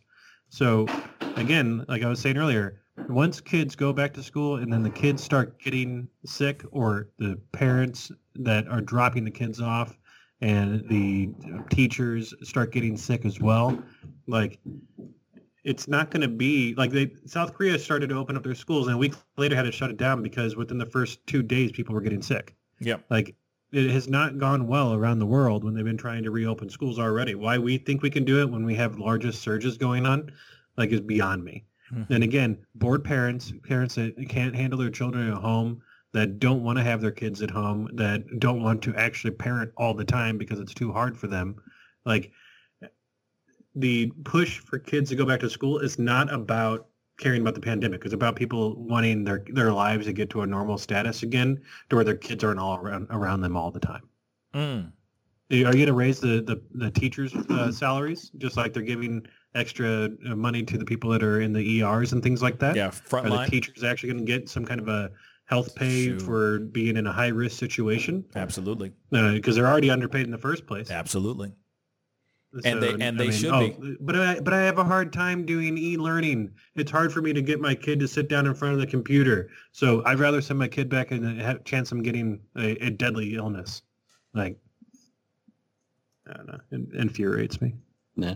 Uh, I'll read the uh, American Academy of Pediatrics uh, reasoning on this. They said lengthy time away from school and associated interruption of supportive services often results in social isolation, making it difficult for schools to identify and address important learning deficits, as well as child and adolescent physical or sexual abuse, substance abuse, depression, or suicidal ideation.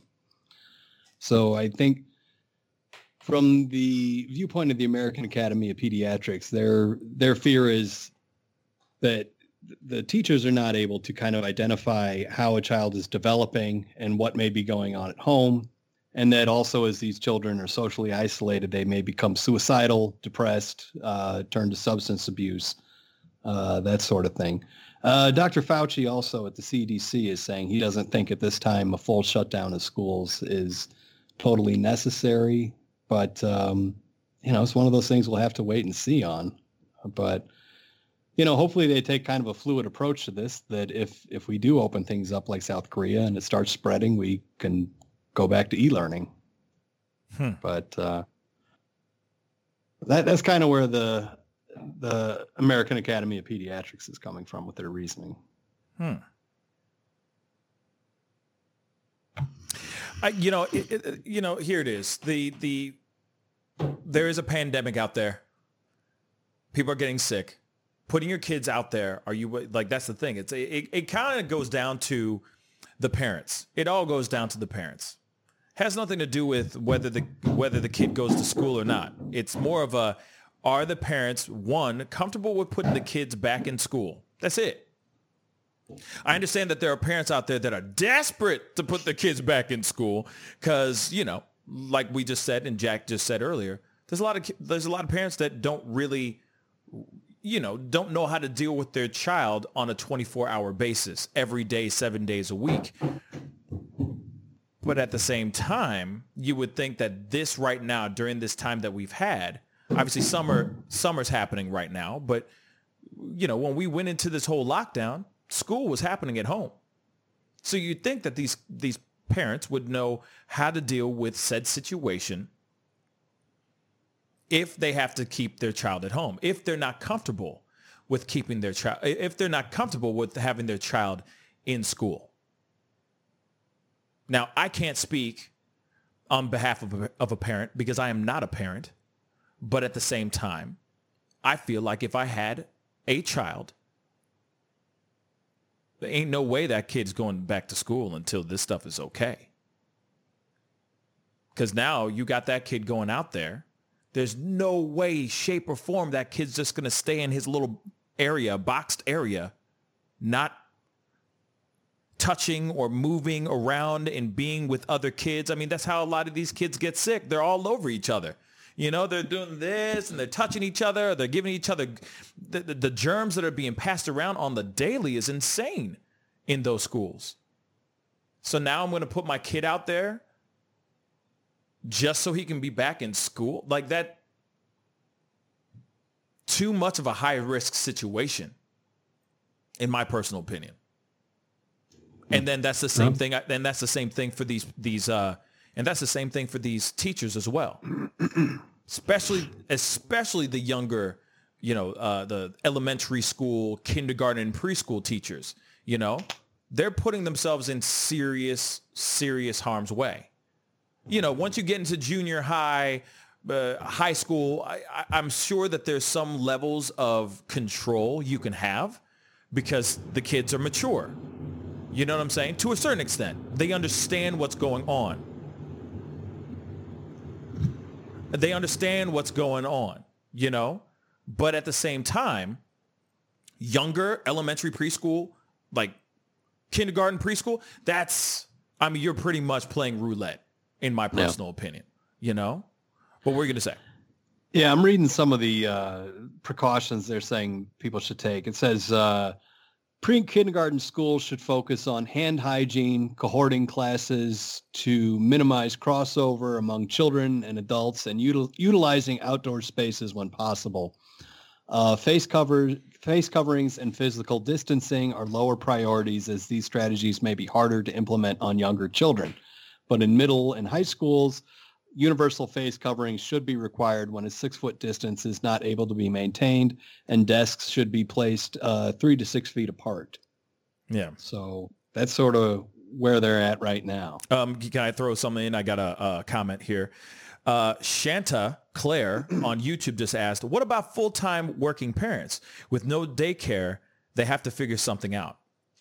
And, you know, and, and that's something that's really loud. Uh, and that's something that is a huge concern, of course, as well. There's a lot of full-time working parents out there for sure. And there's a lot of parents out there that are not willing to sacrifice.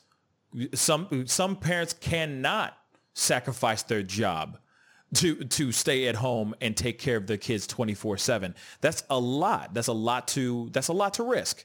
Um, because of course, you know, there's a lot of uh, families that are are both working parents contribute to the mortgage, contribute to the family bills, to their kids' schooling, et cetera, et cetera. So I can understand that. Yes, you know, they there's a lot of parents out there that need that kind of help. Um, because they got to go out and work. And not all parents are lucky enough to be able to be in a work at home situation, which I understand. Totally understand that. Um, but yeah, the, with no daycare, they're kind of screwed. So it's like, what do you do? You know, unless you pay somebody to watch your kids, but then at the same time, you got somebody you are putting your kids at risk with because you don't know where they've been. So for so on and so forth. You know, you're putting your kids at risk every time. If you had somebody like a uh, an au pair, that's the fancy way of saying a nanny you know? We're going to say, Jack. Am I blowing your ears out still? Is it, it, it? It's a little loud, but yeah. I don't understand good. why I didn't do anything different. It's, it's all good. Up. Um, so, I mean, if you force the economy to reopen, yeah,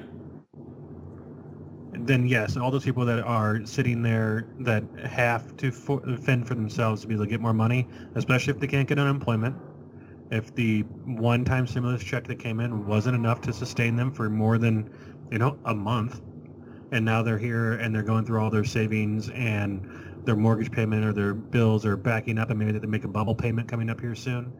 Like people have to earn cash. I get it. Um, and it, our country has been led into this situation to where people were given a small break and then forced to go back in while things were still being, you know, unraveled.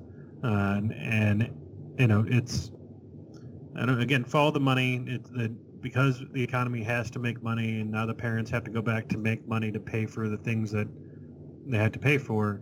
The children are going to be put at risk, Mm-hmm. um, and that's going to happen in a lot of cities. I think it's already happening. You know, daycares are still open. I, I still see places that are are accepting uh, people to come in. Churches have opened back up. The uh, weekend services are there. You know, there there are still these religious schools that are are having all their things going on. I mean, it. I don't know. It's a it is a rough situation to be in. I don't I don't like the decisions people have to make, and you know, because they're they are literally between a rock and a hard place, and where the rock is losing your home, and the hard place is maybe possibly losing a family member. Yeah. I mean, that's a, you know, the, the- maybe the kids go there. Maybe the kids are less susceptible to get it, right? But they may still carry it. So a kid goes to school in contact with somebody else. They shared their chips. They they switch their you know their sandwiches at lunch, or whatever it may be. Oh, I, I took a drink out of the wrong cup. We shared that, Oh, yeah. that water fountain. Touched the same door. Blew my nose. Da da da. And now they bring it home. I mean, that's the that's the concern. Is it's it's not only an incubation area for all these people. If you drop off, you know, how many kids are in an average school in the, in the U.S.? 100, 200? You go into high schools and in other schools, 400? I mean, how are you going to limit them? You only have so many classrooms. You only have so many teachers. Mm-hmm. Even if people are doing these partial things or some do e-learning and still still come back to the, the brick and mortar, I mean, again, people are going to congregate. I already see young kids standing outside the McDonald's and they pull up in their three or four cars and then they get out and they're all hanging out and no one's got masks on. I mean, you're going to throw these kids back into school and you think they're going to stay away from each other? Yeah. It's impossible. It's literally They're impossible. now throwing some hormones too. Right. Good luck with that. Have mercy. and then, you know, and you also got to remember, I mean, it's the human condition that we all want to be in connection with each other. We all want to communicate. We all want to know each other. We all want to be around each other. You know, that we want to have physical contact with each other. I mean, it's inevitable that that's what's going to inev- is going to happen. This is the reason why the, the, the virus is spread so, so quickly because, and, and continues to spread so quickly because of that we are on top of each other, you know, uh, all the time. That's just who we are as humans. But um, and and you got you definitely got a point. I mean, there's there's so many different factors that you got to risk and throw in. And like I said before, I don't know if um, you know. I feel like a first semester should be at home. Now I know that sucks for a lot of parents that need to work, so I understand that part. I do understand that part, but I feel like there's a lot that is too soon. It's too early to say right now. Like we need to figure out what's going on before we just start thrusting our children into schools when there's a second wave right now that is that we're in the middle of beginning of starting.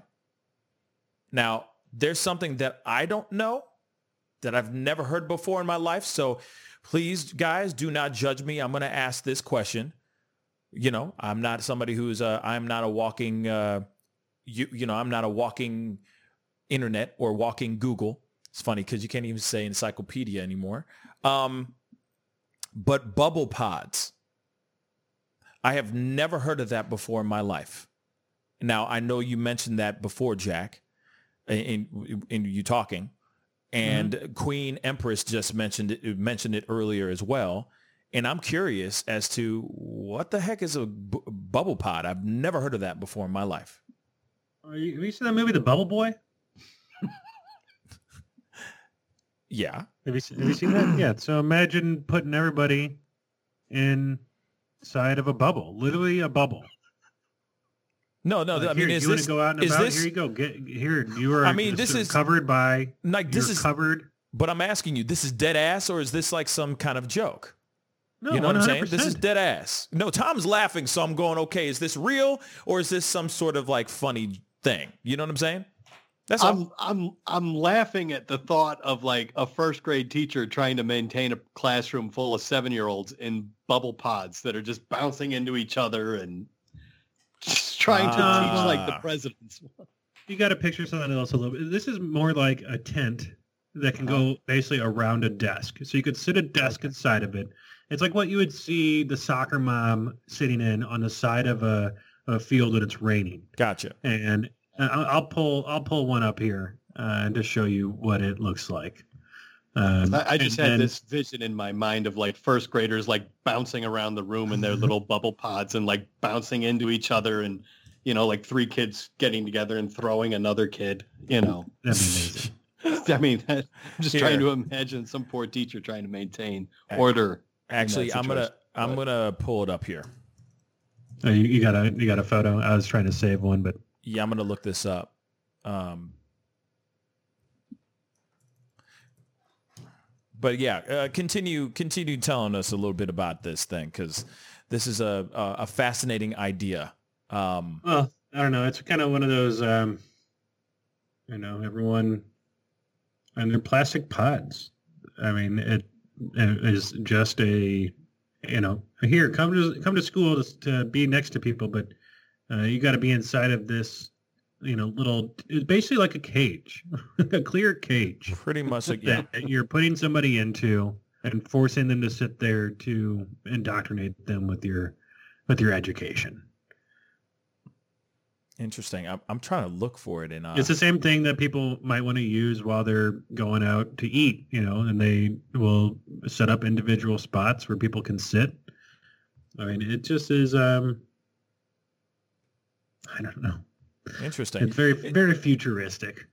you know? Interesting, interesting. I, I tried to look it up. I, I couldn't find it honestly, um, but uh, because I saw other types of pods, and I Mhm. it, it didn't show anything in a classroom type of deal. But it is an interesting thought, and it is it, it is an interesting, you know, kind of approach. I've seen ones where it's like a like a glass cone, you know, or a plastic cone that's just kind of hovering over your head not really covering your entire body, but just kind of hovering over your head. I've seen those kind of things, but um, I didn't know that they were called pods. You know, that's quite a interesting. That's weird, um, but that's quite a th- that's quite a thought, y'all. That's something to think about for sure.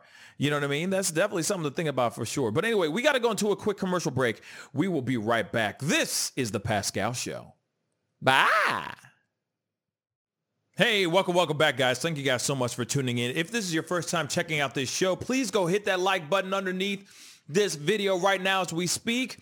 And if you haven't done it yet, hit that subscribe button. We would really, really appreciate that. Anyway, moving on to other pieces of news. Now, um, obviously, before, honestly, before we go into our next subject, um, so that's the bubble pod that you were talking about, right, Jack? Yeah, these are like one of the, one of the versions of it. I mean, basically the same idea, you know.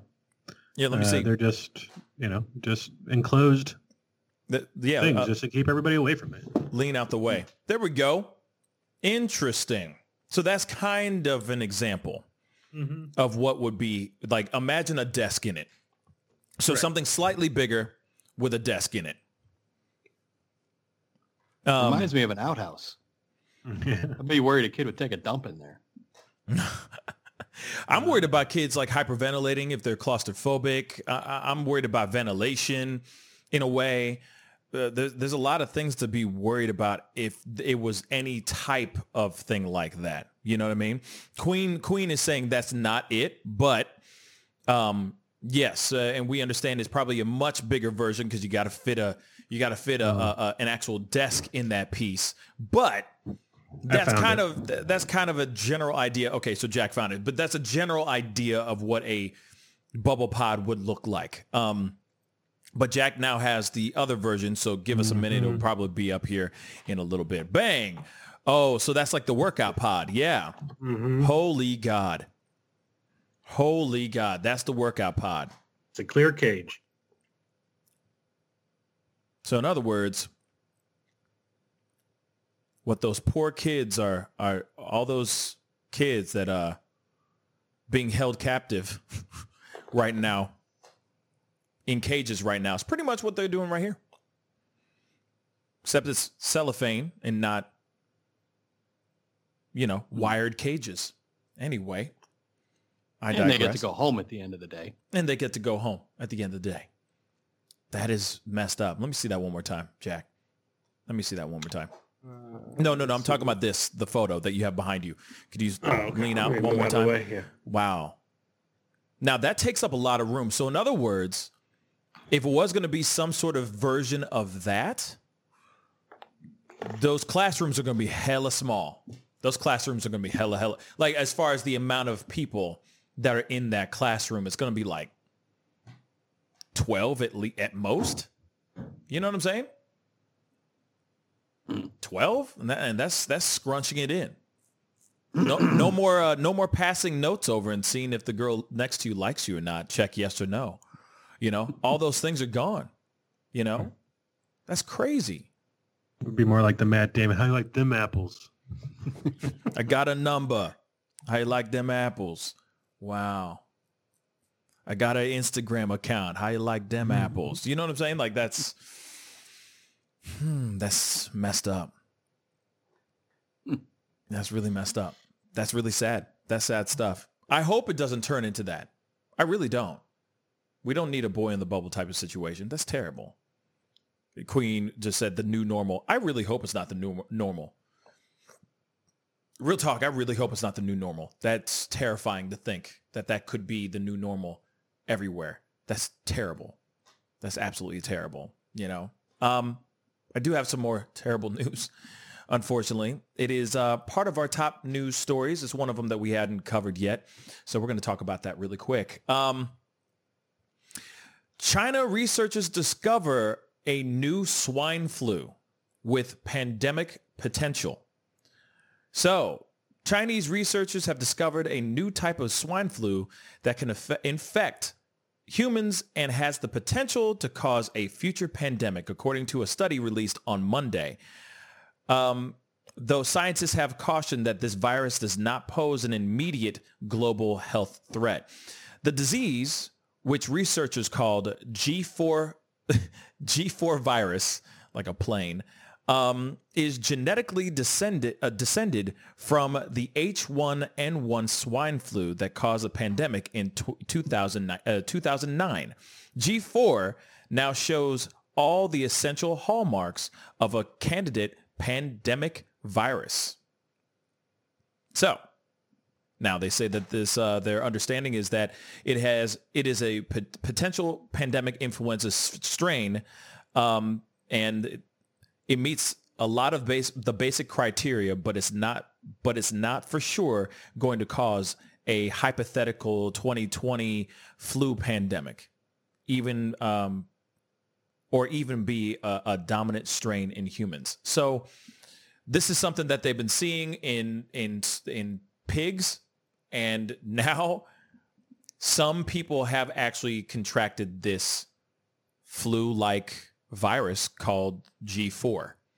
So um, that's also something very, very new. And it's, uh, it, it's not like it's out there in the front, but it's out there. It's out there. So I read that. Um, so this G4EA H1N1. Yes. Uh, has been common on China's pig farms since 2016 and replicates efficiently in human airways, uh, according to the study that was published on Monday. Uh, so far, it has infected some people, but it has not caused disease. But the experts say that that could change without warning. G4 viruses have all the essential hallmarks of a candidate pandemic virus, like you said, um, and monitoring of it should be uh, urgently implemented. Uh, the study that published online in the journal Proceedings of the National Academy of Sciences is based on the surveillance of pigs in 10 Chinese provinces from 2011 to 2018. In the last three years of the study, researchers collected 338 blood samples from workers on 15 pig farms and 230 from people in nearby households. Uh, they found that 10.4% of the workers and 4.4% of the others tested positive for G4EA H1N1, and that workers between the ages of 18 and 35 tested positive at a higher rate, 20.5%. So, uh, yeah, they, they say it could be that there's no further change in the virus, um, or it could become more aggressive in people, uh, such as the SARS-CoV-2 did. You know, I think that they just need to keep a full-on focus on China, period. It just seems like everything's coming from there. Holy God. What is up, man? And, and, this is news that's dropping out of Hong Kong right now, right? But um, what just also passed was that China uh, passed their new security measures that allows them basically now to where Hong Kong, uh, if you are pro-democracy, um, you are now seen as a terrorist or a threat to the mainland China. Uh, so now Hong Kong is basically has lost its you know uh, independent status uh, from China, and so don't expect to be seeing any more news like this anymore coming out of them soon because it'll be seen as propaganda hmm. against China. Wow. Really? Yeah. Interesting. Remember those Hong Kong protests that were going on? Oh yeah. Yeah. Yeah. Yeah. yeah. Remember that time? Yeah. And then the coronavirus came out. And then the coronavirus came out. Yeah. But hey, we we allow it to happen so we can get these things for the cheap. Hey. Yeah. Bang. Got a nice smartphone. Crazy, right? Yeah. And it was also, I mean, that that's huge news in and of itself. And the Associated Press also yesterday came out with a report showing that China is using uh, widespread use of IUDs and birth control, forced abortions, and sterilization to limit the population of Uyghurs, uh, Chinese Muslim minority in Western China. Crazy. Forced abortions, IUDs, sterilizations to try and, I mean, it's cultural genocide. I mean, it's either to absolutely yeah. There's just genocide going on and we're just allowing it to happen so we can get these things. Yep. Fun times. Yeah. Yeah. Forced abortions. Forced abortions. Forced sterilizations, IUDs, limiting of children so that they can keep that Muslim minority a minority. And this isn't even to address the fact that they have re-education camps for this Muslim minority to make them more Chinese. What what remains of them? They're trying to wash out in these re-education camps, concentration camps, which many people suspect are being used to harvest organs mm-hmm. for you know, organ donations, organ transplants. I mean, China is up to some ugly, genocidal, totalitarian evil, and we're just allowing it to happen because we get cheap electronics and manufacturing that way. But but all these uh, tariffs have gone into place. All these tariffs. Yeah. Because that hurts. Oh wait, us. Yeah. raises the prices. Yeah. That's yeah. yeah that, that's yeah. But the, the U.S. has suspended uh-huh. export of sensitive tech to Hong Kong. It's trying to pass the new national security law um, you know, we were friendly with Hong Kong, uh, took Hong Kong's side because they were pushing for democracy, and um, but now, you know, well, I mean, I don't know if Trump's made any statement towards it or not. I, I doubt there'll be anything, uh, you know, significant uh, that's able to be done or said. Um, yeah. But yeah, China's on. Uh, you know, they got a plan. They want full world domination, and they want everyone to follow the Chinese way. So um, it is slowly implementing its, you know, they're in it for the long game. Yep. It's terrible. Yeah. Terrible, terrible, terrible. Um, and that's that's terrible news, man. I,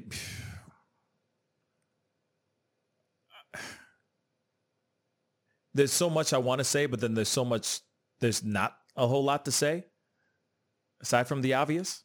But yeah, that's that's just really sad. That's sad news. That's really sad news, man. Mm. Yep. Man. Yeah. Anyway. Um. Moving on. moving on, uh, we we do have to talk about this other thing. Um, now, this is something that this is something that we we have not talked about yet. Uh, we have not addressed, um, and there's this. Uh, there's a, there's a, there's a lot of things going on right now um, in regards to the protests. There's still a lot of protesting going on, obviously, um, but there is a new uh, there's a new situation that's been going on. It, it's actually not new. It's a it's an it's an older case that happened last year in 2019 where a young man, a young black man by the name of Elijah McClain was um, killed while being obtained and arrested by the by by the police. Now, he was, of course, you know, beaten and hurt um, uh, savagely, uh, where savagely by the police. But then he later on died in uh, the hands of paramedics in at the hospital. Um, so there is uh, new protests um, that have sparked up because because of um, Elijah McClain's case. Um, now there have been a lot of people that have been protesting because they wanted to they wanted to get justice for Elijah um, because of how he died was very suspect.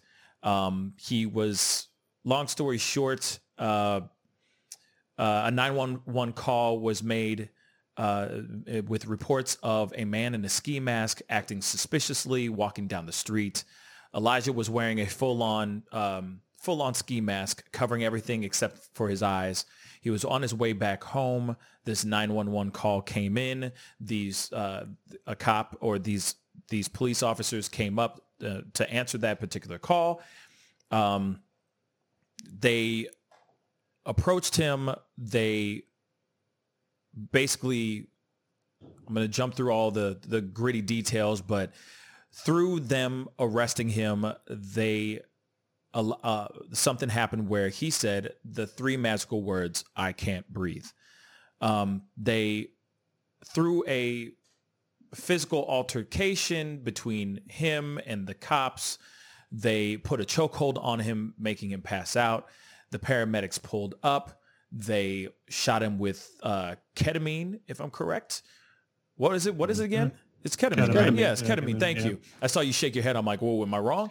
Okay, so no, right, right. no, you're so right. they shot it's him just, with ketamine. It's just weird that we're drugging people with ketamine against their will. exactly. So he was passed out. They drugged him with. They shot him with ketamine, apparently more than what he was supposed to be getting. Uh, uh, it was over a therapeutic like, amount, they said. A therapeutic amount, uh, allegedly, but it was way more than what his body weight is supposed to be taking. Uh, so then, yes, he he later on went into a cardiac arrest. He went to the hospital where he later died. Now, there of course is a lot of other things that happened in the middle of all this. There's body cam footage. The cops were the cops were savages, man. Um, you know, in my personal opinion, uh, they were treating him in such a way. You can clearly see that this was an eccentric man um, you know, there's an eccentric young man. I, I, think he was on the spectrum. If if if if you're going to be, if I'm going to be completely honest, I think he was on the spectrum. Um, and you know, there's a lot of footage that was shown or that is out there where the cops are trying to angle the the body cam away from things so that they don't get captured. Uh, there's a lot of things that are being said to Elijah while he is being uh, kneeled upon. Um, and all that. It, it is really, really crazy and it's terrible and it's heart wrenching. And I'm not about to play any of the footage because it's it, it breaks my heart every time I hear the um what every time I hear the video. Um, but there was a vigil um, just yesterday uh, where people came together um, a, a, whole bunch of people who string players, violins, cellos, violas, got together and they did a peaceful violin vigil for Elijah McClain. Now, Elijah was an avid violin player. In fact, he would go and play the violin at um, at uh, animal shelters because he felt that the cats and the animals were lonely. So he would go over there and play the violin for them. Uh, this was a gentle human being. This was a gentle man. And the way he died was so unbelievably wrong and so unjust. So people came together to do a violin vigil in behalf and in solidarity and, in protest of Elijah McClain. And somehow this violin vigil, this peaceful violin vigil turned and cops began to spray these violinists and these musicians with pepper spray. I have got to show this video.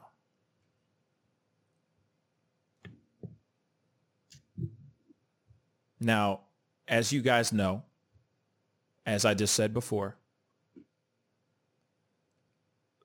these people got together to protest because they wanted they just want justice for him. They want the the state of Colorado uh, was not willing to open up the case to reinvestigate the situation.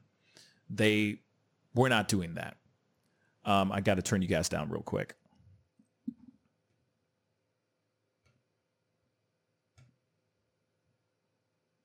Okay. So, of course, this is a peaceful vigil that went from them just playing music in unison to pepper spray and rubber bullets. Here we go.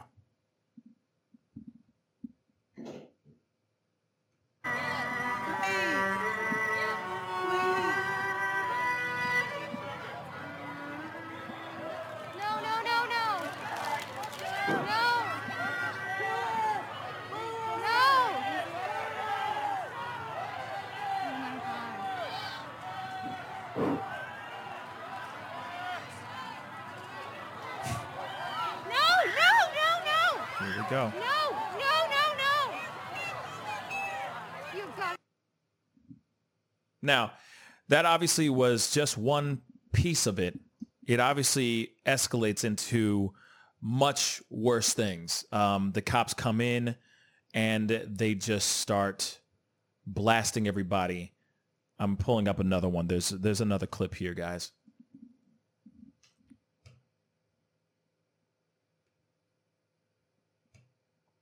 Just want to make sure. No, that's not it. But as you can see, that these are just people coming together.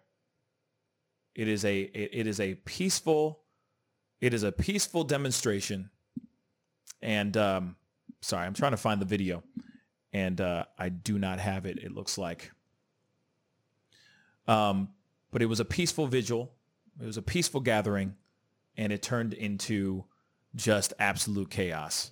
Um, once the cops showed up, everything went really, really bad. Everything went south.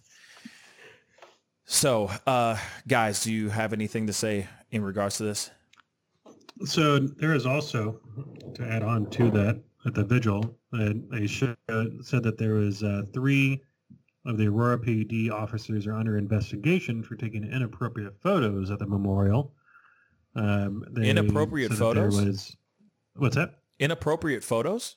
Yeah, huh? there is uh, basically uh, there's offers. Uh, so uh, sources say the photos were disseminated within the Aurora PD to other officers and showed the officers reenacting the hold that preceded McClain's death uh, while at the memorial.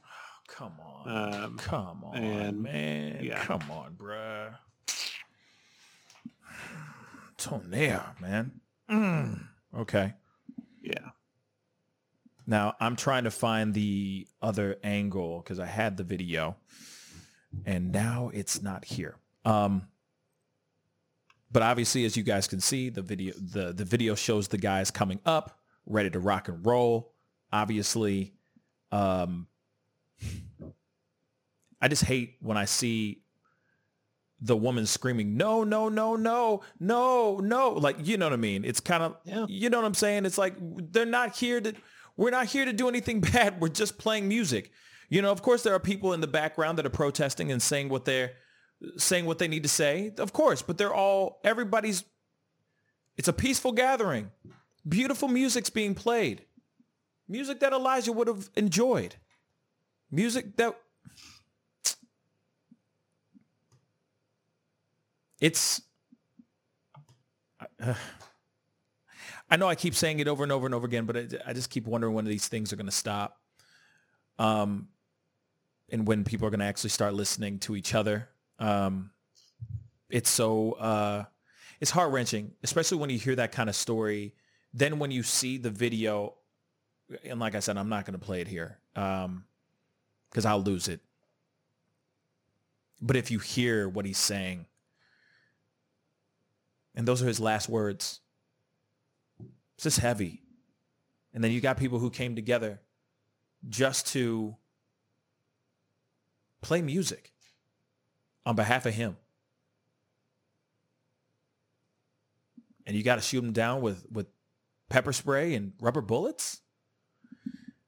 It just does not make any bloody sense to me at all. I mean, it looks like something out of 1984. I mean, just yeah. to be totally blunt, it's like a bunch of people peacefully together playing classical music.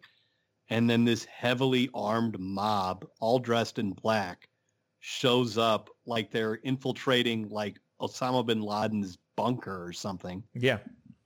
For for people playing violin music? Yeah. What, what the hell are we doing? What what are we? Where where are we? This is America. Yeah, but like I mean, if you're one of those guys, I'm trying to put myself in the mindset of one of those guys that's decked out in like 40 okay. pounds of armor or however much those guys are in. At what point don't you just like kind of look back on yourself and be like, you know, am I am I the bad guy here? I might be playing on the wrong team. This, I might be doing some evil. Yeah.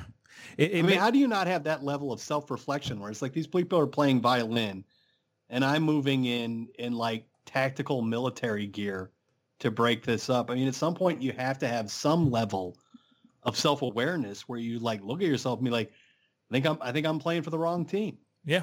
Just following orders. It makes you wonder, like, when does somebody like do these guys ever feel like they go home, take off their riot gear, take off that that shield, pull out the cold one, sit back, crack it open, kick their feet up and go, I did good today. I wonder if they ever have any moments of self-reflection of realizing like, no, I'm a piece of, like what I did was trashy. What I did was not right. Do these people have any sense of having any sort of, any sort of uh, conscience? It's beyond me that certain people like this, that there are people out there that will go and do that. You see those people who are just chilling. I got the clip. I'm going to play it for you guys. This is something that needs to be seen.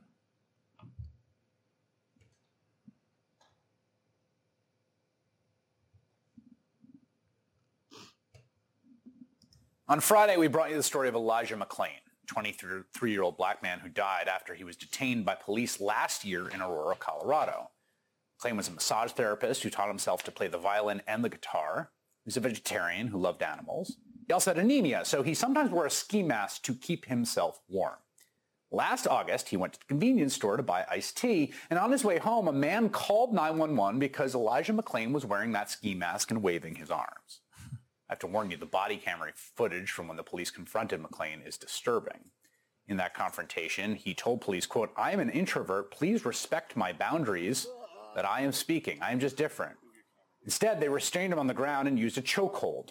When the paramedics arrived, they injected him with a strong sedative. On the way to the hospital, McClain had a heart attack and he died a few days later. Elijah McClain's last words are haunting from this person who was clearly not a threat in any way, but who was being treated with this horribly violent force. And that exact dynamic replayed itself in Aurora, Colorado at the site of a protest and a vigil in honor of McClain on Saturday. People congregated to pay tribute to him, to call for accountability for his death, and to play their violins in his honor. Hmm. And then Aurora police basically recreated the dynamic of his death. Police in riot gear came into the crowd, and look what happened. Mm.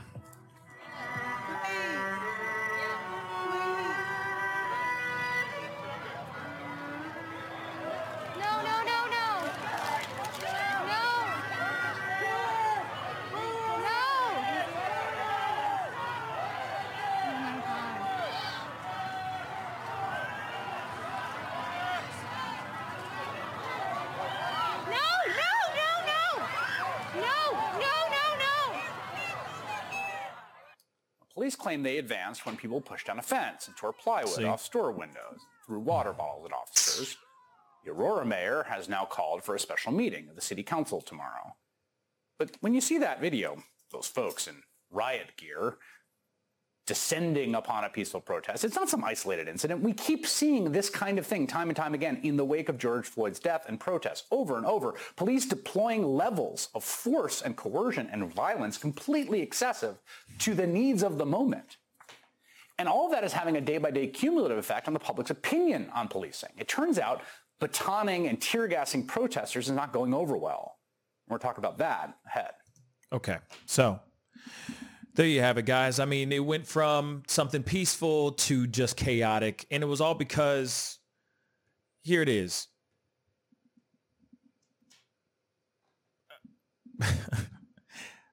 I'm not trying to throw any any police force under the bus. I'm not trying to bash anybody. But when you got something that's peaceful, that was peaceful, y'all. How does it have to go from beautiful music being played, people honoring Elijah McClain to that, to pepper spray and rubber bullets. What was the reasoning? Someone outside of the park at a storefront took off plywood from a store, so they stormed the park. That was the reason. I mean, it's just it's just freaking ridiculous. Yeah. I mean, It's I mean, nuts. here's here's what's going to happen. They send these people in all decked out like they're going to war, and yep. they are. They're going to war with peaceful pro, peaceful protesters. Yeah. But what's going to happen here, and and we we saw it, you know, a few years back in Dallas. Cops are going to get killed because of this.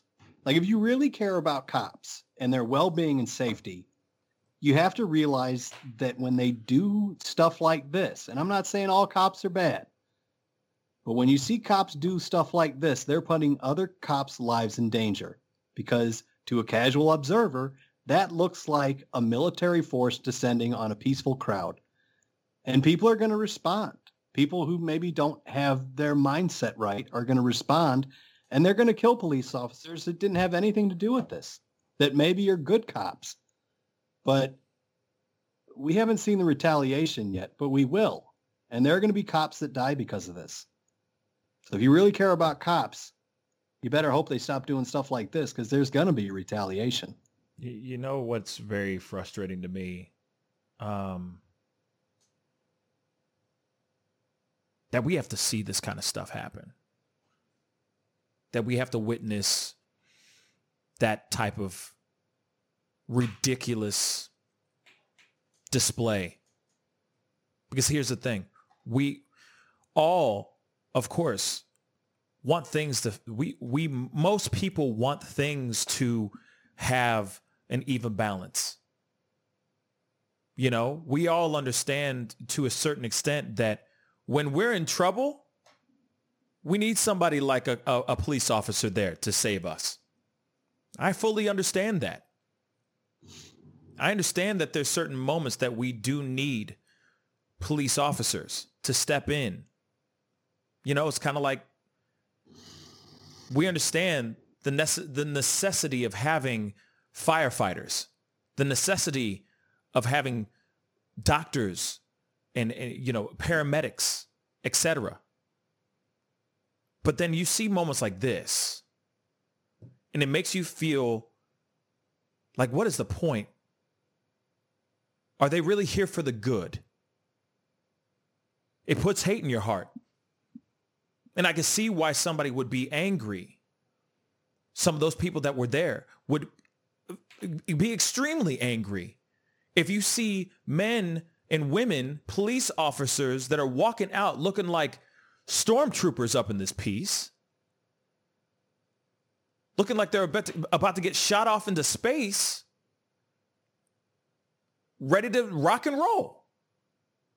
When all these people are doing is sitting there and doing something peaceful, guys. That was a peaceful vigil. Peaceful. That was not an angry mob. By you guys, but by you guys coming in that way, but by the police walking in that way, it gives off a different vibe. Now you're just poking a sleeping bear. Why would you do that? Don't you see that those people that are up there playing music, beautiful music, and everyone's sitting and listening to them in honor of Elijah, in honor of his death. They weren't out there throwing, doing anything. They weren't out there throwing rocks. They weren't out there doing anything. It was peaceful. I can't get over the fact that they drugged him with ketamine against his will. I, I what? I mean, this is why people want to defund the police because mm-hmm. the police totally bungled that situation. Could not have handled it any worse. And I'm talking, I'm talking with Elijah. They messed up that as bad as you could possibly mess up anything. What they needed in that situation was a social worker who understood how to deal with somebody who, you know, maybe had some psychological issues, who was not, you know, a real threat. You don't just drug a guy with ketamine. That's a that's a club drug. But we're going to start like putting LSD in people during interrogations now. We're going to start doing like MK Ultra stuff when we bring people in. It's it's unbelievable to me that that that happened. But then you see what else the Aurora police are doing when they're showing up at this violin concert and spraying people and beating them. You know, I mean, that entire police department needs to be shut down, disbanded. I don't, I don't know if that was a SWAT unit or a state police that showed up to that, or if that was local Aurora police. But whoever that is, they need to shut down and those people need to reapply for their jobs. And if they can pass increased psych tests, increased uh, temperament tests, then maybe let them back in. But I would say as of today, all of those police officers that responded to that violin concert should be out of a job. All of them. I just want to say some. I've listened to and watched the video of uh, Elijah the moments that led up to his death. Do you know that this man was doing his best to comply? Do you know that F it. Do you know that during the time that they were choking him, he began to vomit? He he threw up several times. Hmm. And each occasion one of the cops said, hey man, get that away from my shoes. Jesus. They threw him on the ground and as he's vomiting, convulsing from the vomit, fighting to breathe, fighting to get a breath, as he's saying all those things of, I can't breathe, you know, I, am just a little different. I love you guys. He was saying all these things. He was saying all of these things, man one of the co- uh, one of the cops has the audacity has the audacity to say to him, "You keep moving, I'm sicking my dog on you and he's going to bite you." These are the things that are being said throughout this entire thing, throughout this entire body cam situation that is capturing his death. Then we click fast forward a year later where he has not been justified for his death at all. At all. These wonderful, beautiful people out here just playing beautiful music. These barbarians of cops come out and have the audacity to spray people, innocent, peaceful people, with pepper spray and shoot them with rubber bullets. What in the hell is going on here? This ain't CHOP. This ain't CHAZ, y'all. This was not a riot.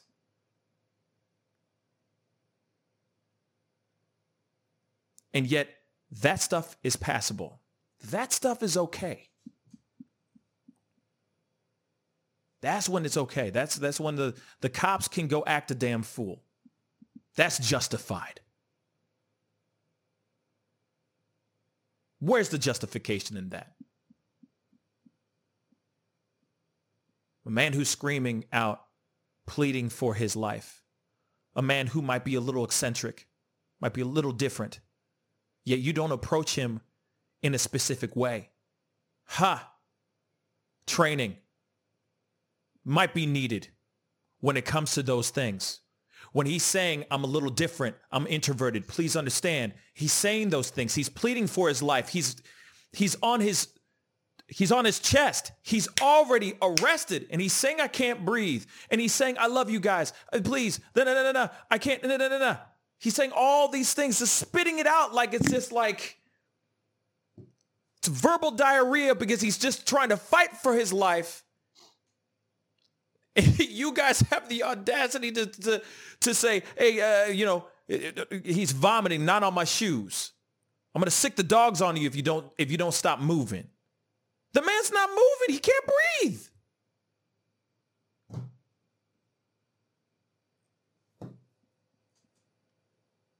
See, and that's and that's the thing. It's like What's beyond me is that it took so long for that case to be reopened. Because now Colorado finally is reinvestigating that particular case. But it was swept under the rug. No one gave a damn about that. Just another kid being suspicious. And the funny thing is, is if you see the other footage of him actually at the store, him buying whatever he was buying, I think he was just buying some Gatorades or something like that. Yeah, he had the mask on. I mean, he was literally being kind. He paid in cash. He turned to the guy behind him as he's getting his whatever he was getting from from the the convenient the the gas station. He bowed to him, to the guy, out of thanks, and he walked out the door. Where was he being suspicious? Walking down the street. He was walking down the street. Where is he being suspicious?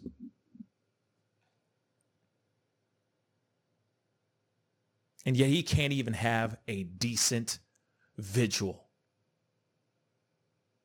You guys don't even give him the decency of that. This is the reason why people are saying defund the police. Moments like that exactly what Tom just said. These are the moments when we go, hmm, maybe we need to reorganize how we pay, where the money really is going. Because those two separate moments did not need to happen, period.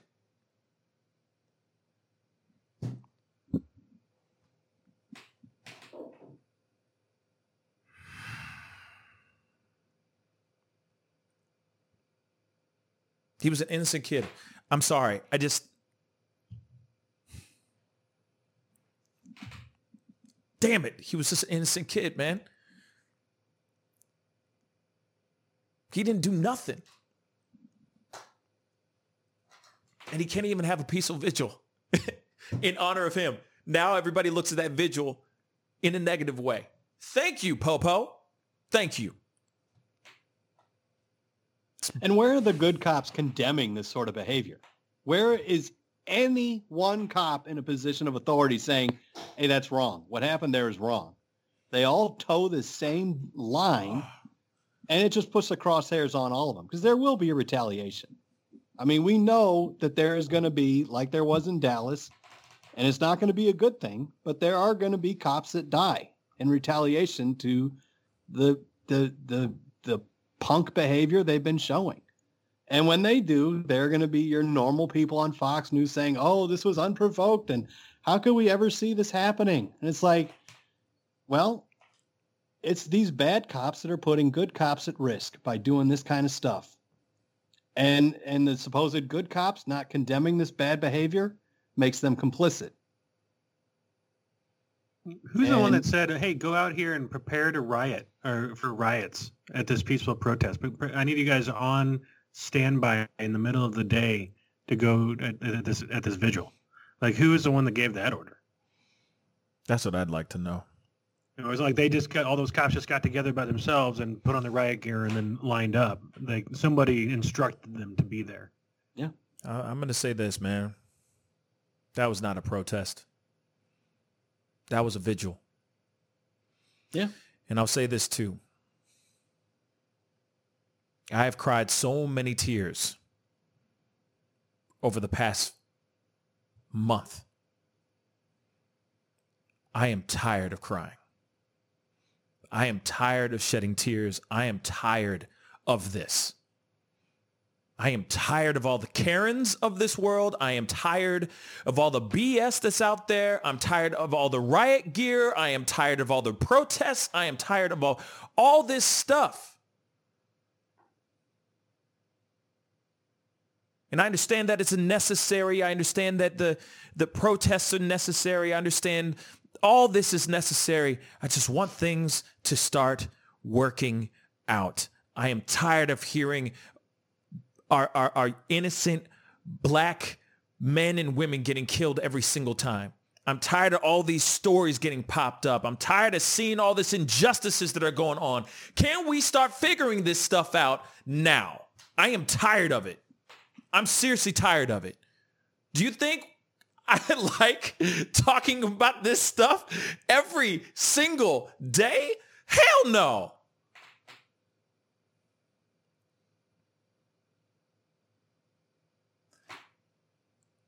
We have got to start taking steps towards making progress.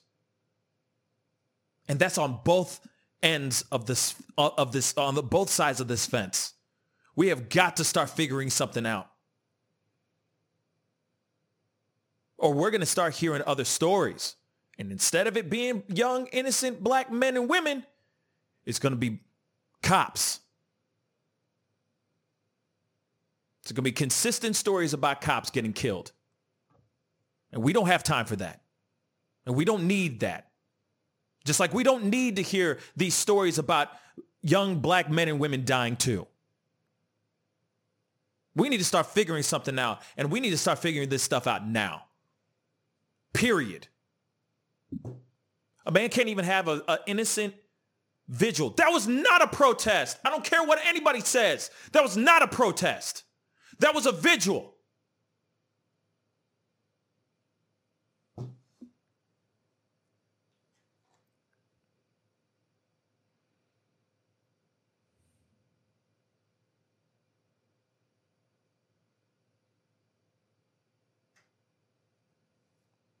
I'm sorry. I'm just tired of oh, talking about it. I know we need to. It's necessary. But there is a part of me that's just like, every time I hear something like this, it, I'm, I die a little bit inside. I know that sounds really dr- dramatic, but real talk, I die a little bit inside. You know, especially something like one of those stories, you know, really, they really, it really gets me. Like the Ahmaud Arbery situation really, really tugged at my heartstrings hard because he didn't deserve that. Just like this young man didn't deserve that. And even so, they still couldn't give that man a proper vigil. They couldn't even give him that simple respect.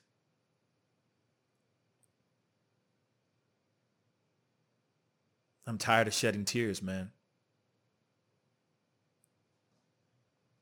I'm just tired of it.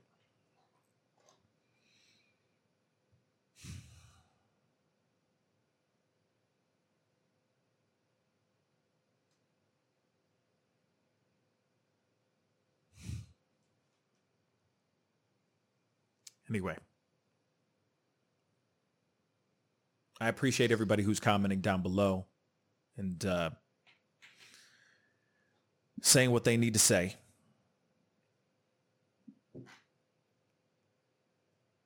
But there's got to be a way that we start figuring this. We need to, whatever leaders that need to get into in, into rooms, whatever things need to happen, need to start happening immediately.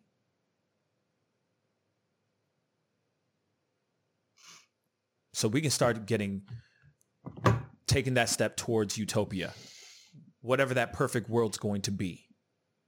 We need to start making those steps towards something. Just tired about. I'm tired of talking about it.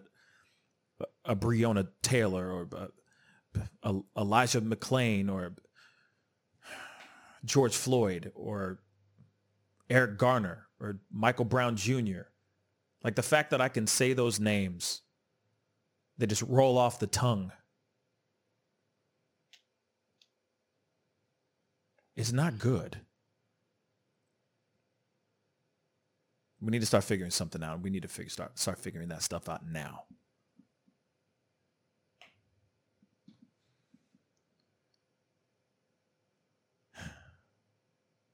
And MB, you're right. We have to keep fighting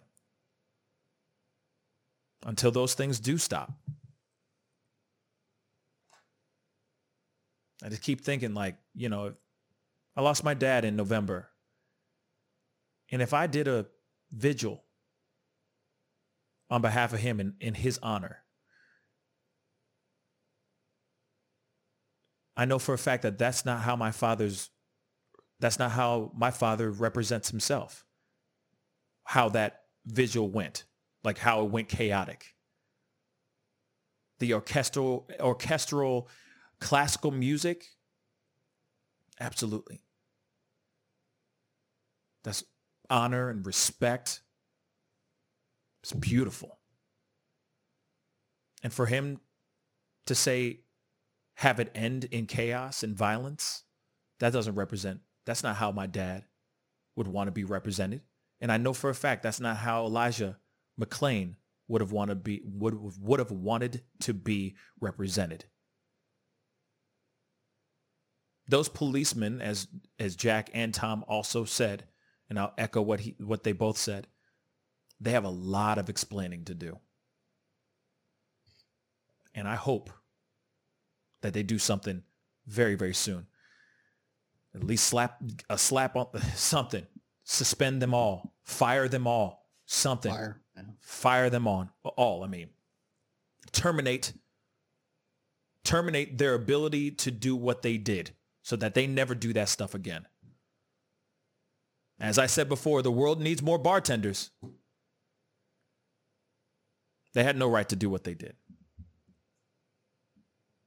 Anyway, fellas. Yeah. I couldn't say it any better myself. Unfortunately, can't add anything to make it more to the point. Yep. But um, I did see that it's uh, Mike Tyson's birthday today. Maybe we can put all these people in the ring with him, and he can he can let our justice. Oh, please! At his hands, please. No and, and they cannot fight back. They just have to put their hands behind their back, and just take the punch straight in the face. See what I'm saying? A knockout punch. Boom, done. It's a wrap, son. You know what I mean? Hmm. it's Mike Tyson's birthday, huh? mm-hmm. well, happy birthday, Mike Tyson. Um, anyway, uh, there is something that we didn't get to touch on uh, today, um, or today, uh, but I we will be touching on that. Uh, you know, obviously, I'm going to uh, talk with Tom in a little bit. Uh, we I will be doing a show tonight. Um, and here it is. I appreciate everybody hearing me out. I appreciate that. You know, you guys, thank you. Jack, Tom, thank you for hearing me. You know, um, and of course we got to wrap up the show. So, you know, of course, thank you guys for being on the show today. It really means a lot. Real talk. Um, I, I want everybody to know that without without us moving forward, there is no way that we can make a change. And I think that's something that we all need to start figuring out and we all need to realize within ourselves. We are all the change. And it, but if we don't do something about it, if we don't make progress, take those steps forward towards change, then change will never happen. It will never happen. We'll just have more Elijah McClain stories to tell.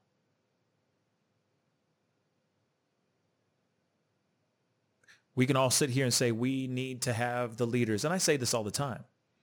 You know, I say that all the time. We need the leaders to get in. We need the influencers to say this, this, and this. Actually, no. We need to start changing within ourselves because we are the change. You never know how much that will affect everything else around us. Anyway, we got to get going. Uh, we I will be talking because I know Enemy uh, Nation sent something um, and we talked about it last night. I will be talking about it tonight. Hopefully Tom could come on for 15, 20 minutes or something like that to talk about the um, uh, the thing that we were going to talk about today. Yeah, um, I, I, know how much Enemy uh, respects my position and opinion on things. So yeah, I'll be on. Okay, great. Um, so, so most definitely we will be talking about BLM, Marxists, uh, and, and, all that that we were going to talk about today. But uh, obviously we got a little, uh, uh, we, we, you know, there was a lot to talk about. There's a whole lot to talk about. Um, but we will be talking about that tonight. So uh, I don't want him thinking that I've ever uh, gone back on a promise. We will be talking about that tonight at 7 p.m. Central Standard Time, or at least that will be one of the topics that we'll be talking about tonight. So be on be on the lookout. We'll be on live. Tom will be coming on for a little for a little spell to talk about this whole thing. Uh, so please tune in 7 p.m. Central Standard Time, fellas. Thank you so much for being on. I uh, yeah. I really appreciate it. Um, Queen just said, uh, man, we got heavy today. I got to find some kids to play with, old people to smile at or something. Clear out this hurt and rage. Have a good day, y'all. Um, thank you. Thank you, uh, Queen. I'm sorry it went, it went heavy. Uh, but we had to talk about that. I've been holding out on talking about that because I didn't want to. Well, you know, you got to talk about things when you need to talk about things. You know what I'm saying? Um, so, you know, I, I, don't ever want you guys thinking that I, I ever try to shy away from a, a subject or shy away from an issue. And this is an issue that's going on pretty hardcore I don't see what that says right there. Yeah, Jack. your background's kind of well, blurring it out. Just read it out. Sorry. Read it out real McGrath quick. McGrath won that Kentucky Senate primary. Oh. So you can talk about that later too. Oh, oh wow. Okay. okay. Damn. Um well, in that case, um wow, he so she won. Dang. I guarantee he's probably going to ask for a recount. Anyway, moving on because we can talk about that and dwindle on that forever. Anyway, uh, I appreciate everybody. Thank you, everybody. Shaniqua, thank you. Uh, uh, Mr. 12, Queen Empress, Mr. Super, Enemy Nation, Nikki, and everybody, MB, everybody else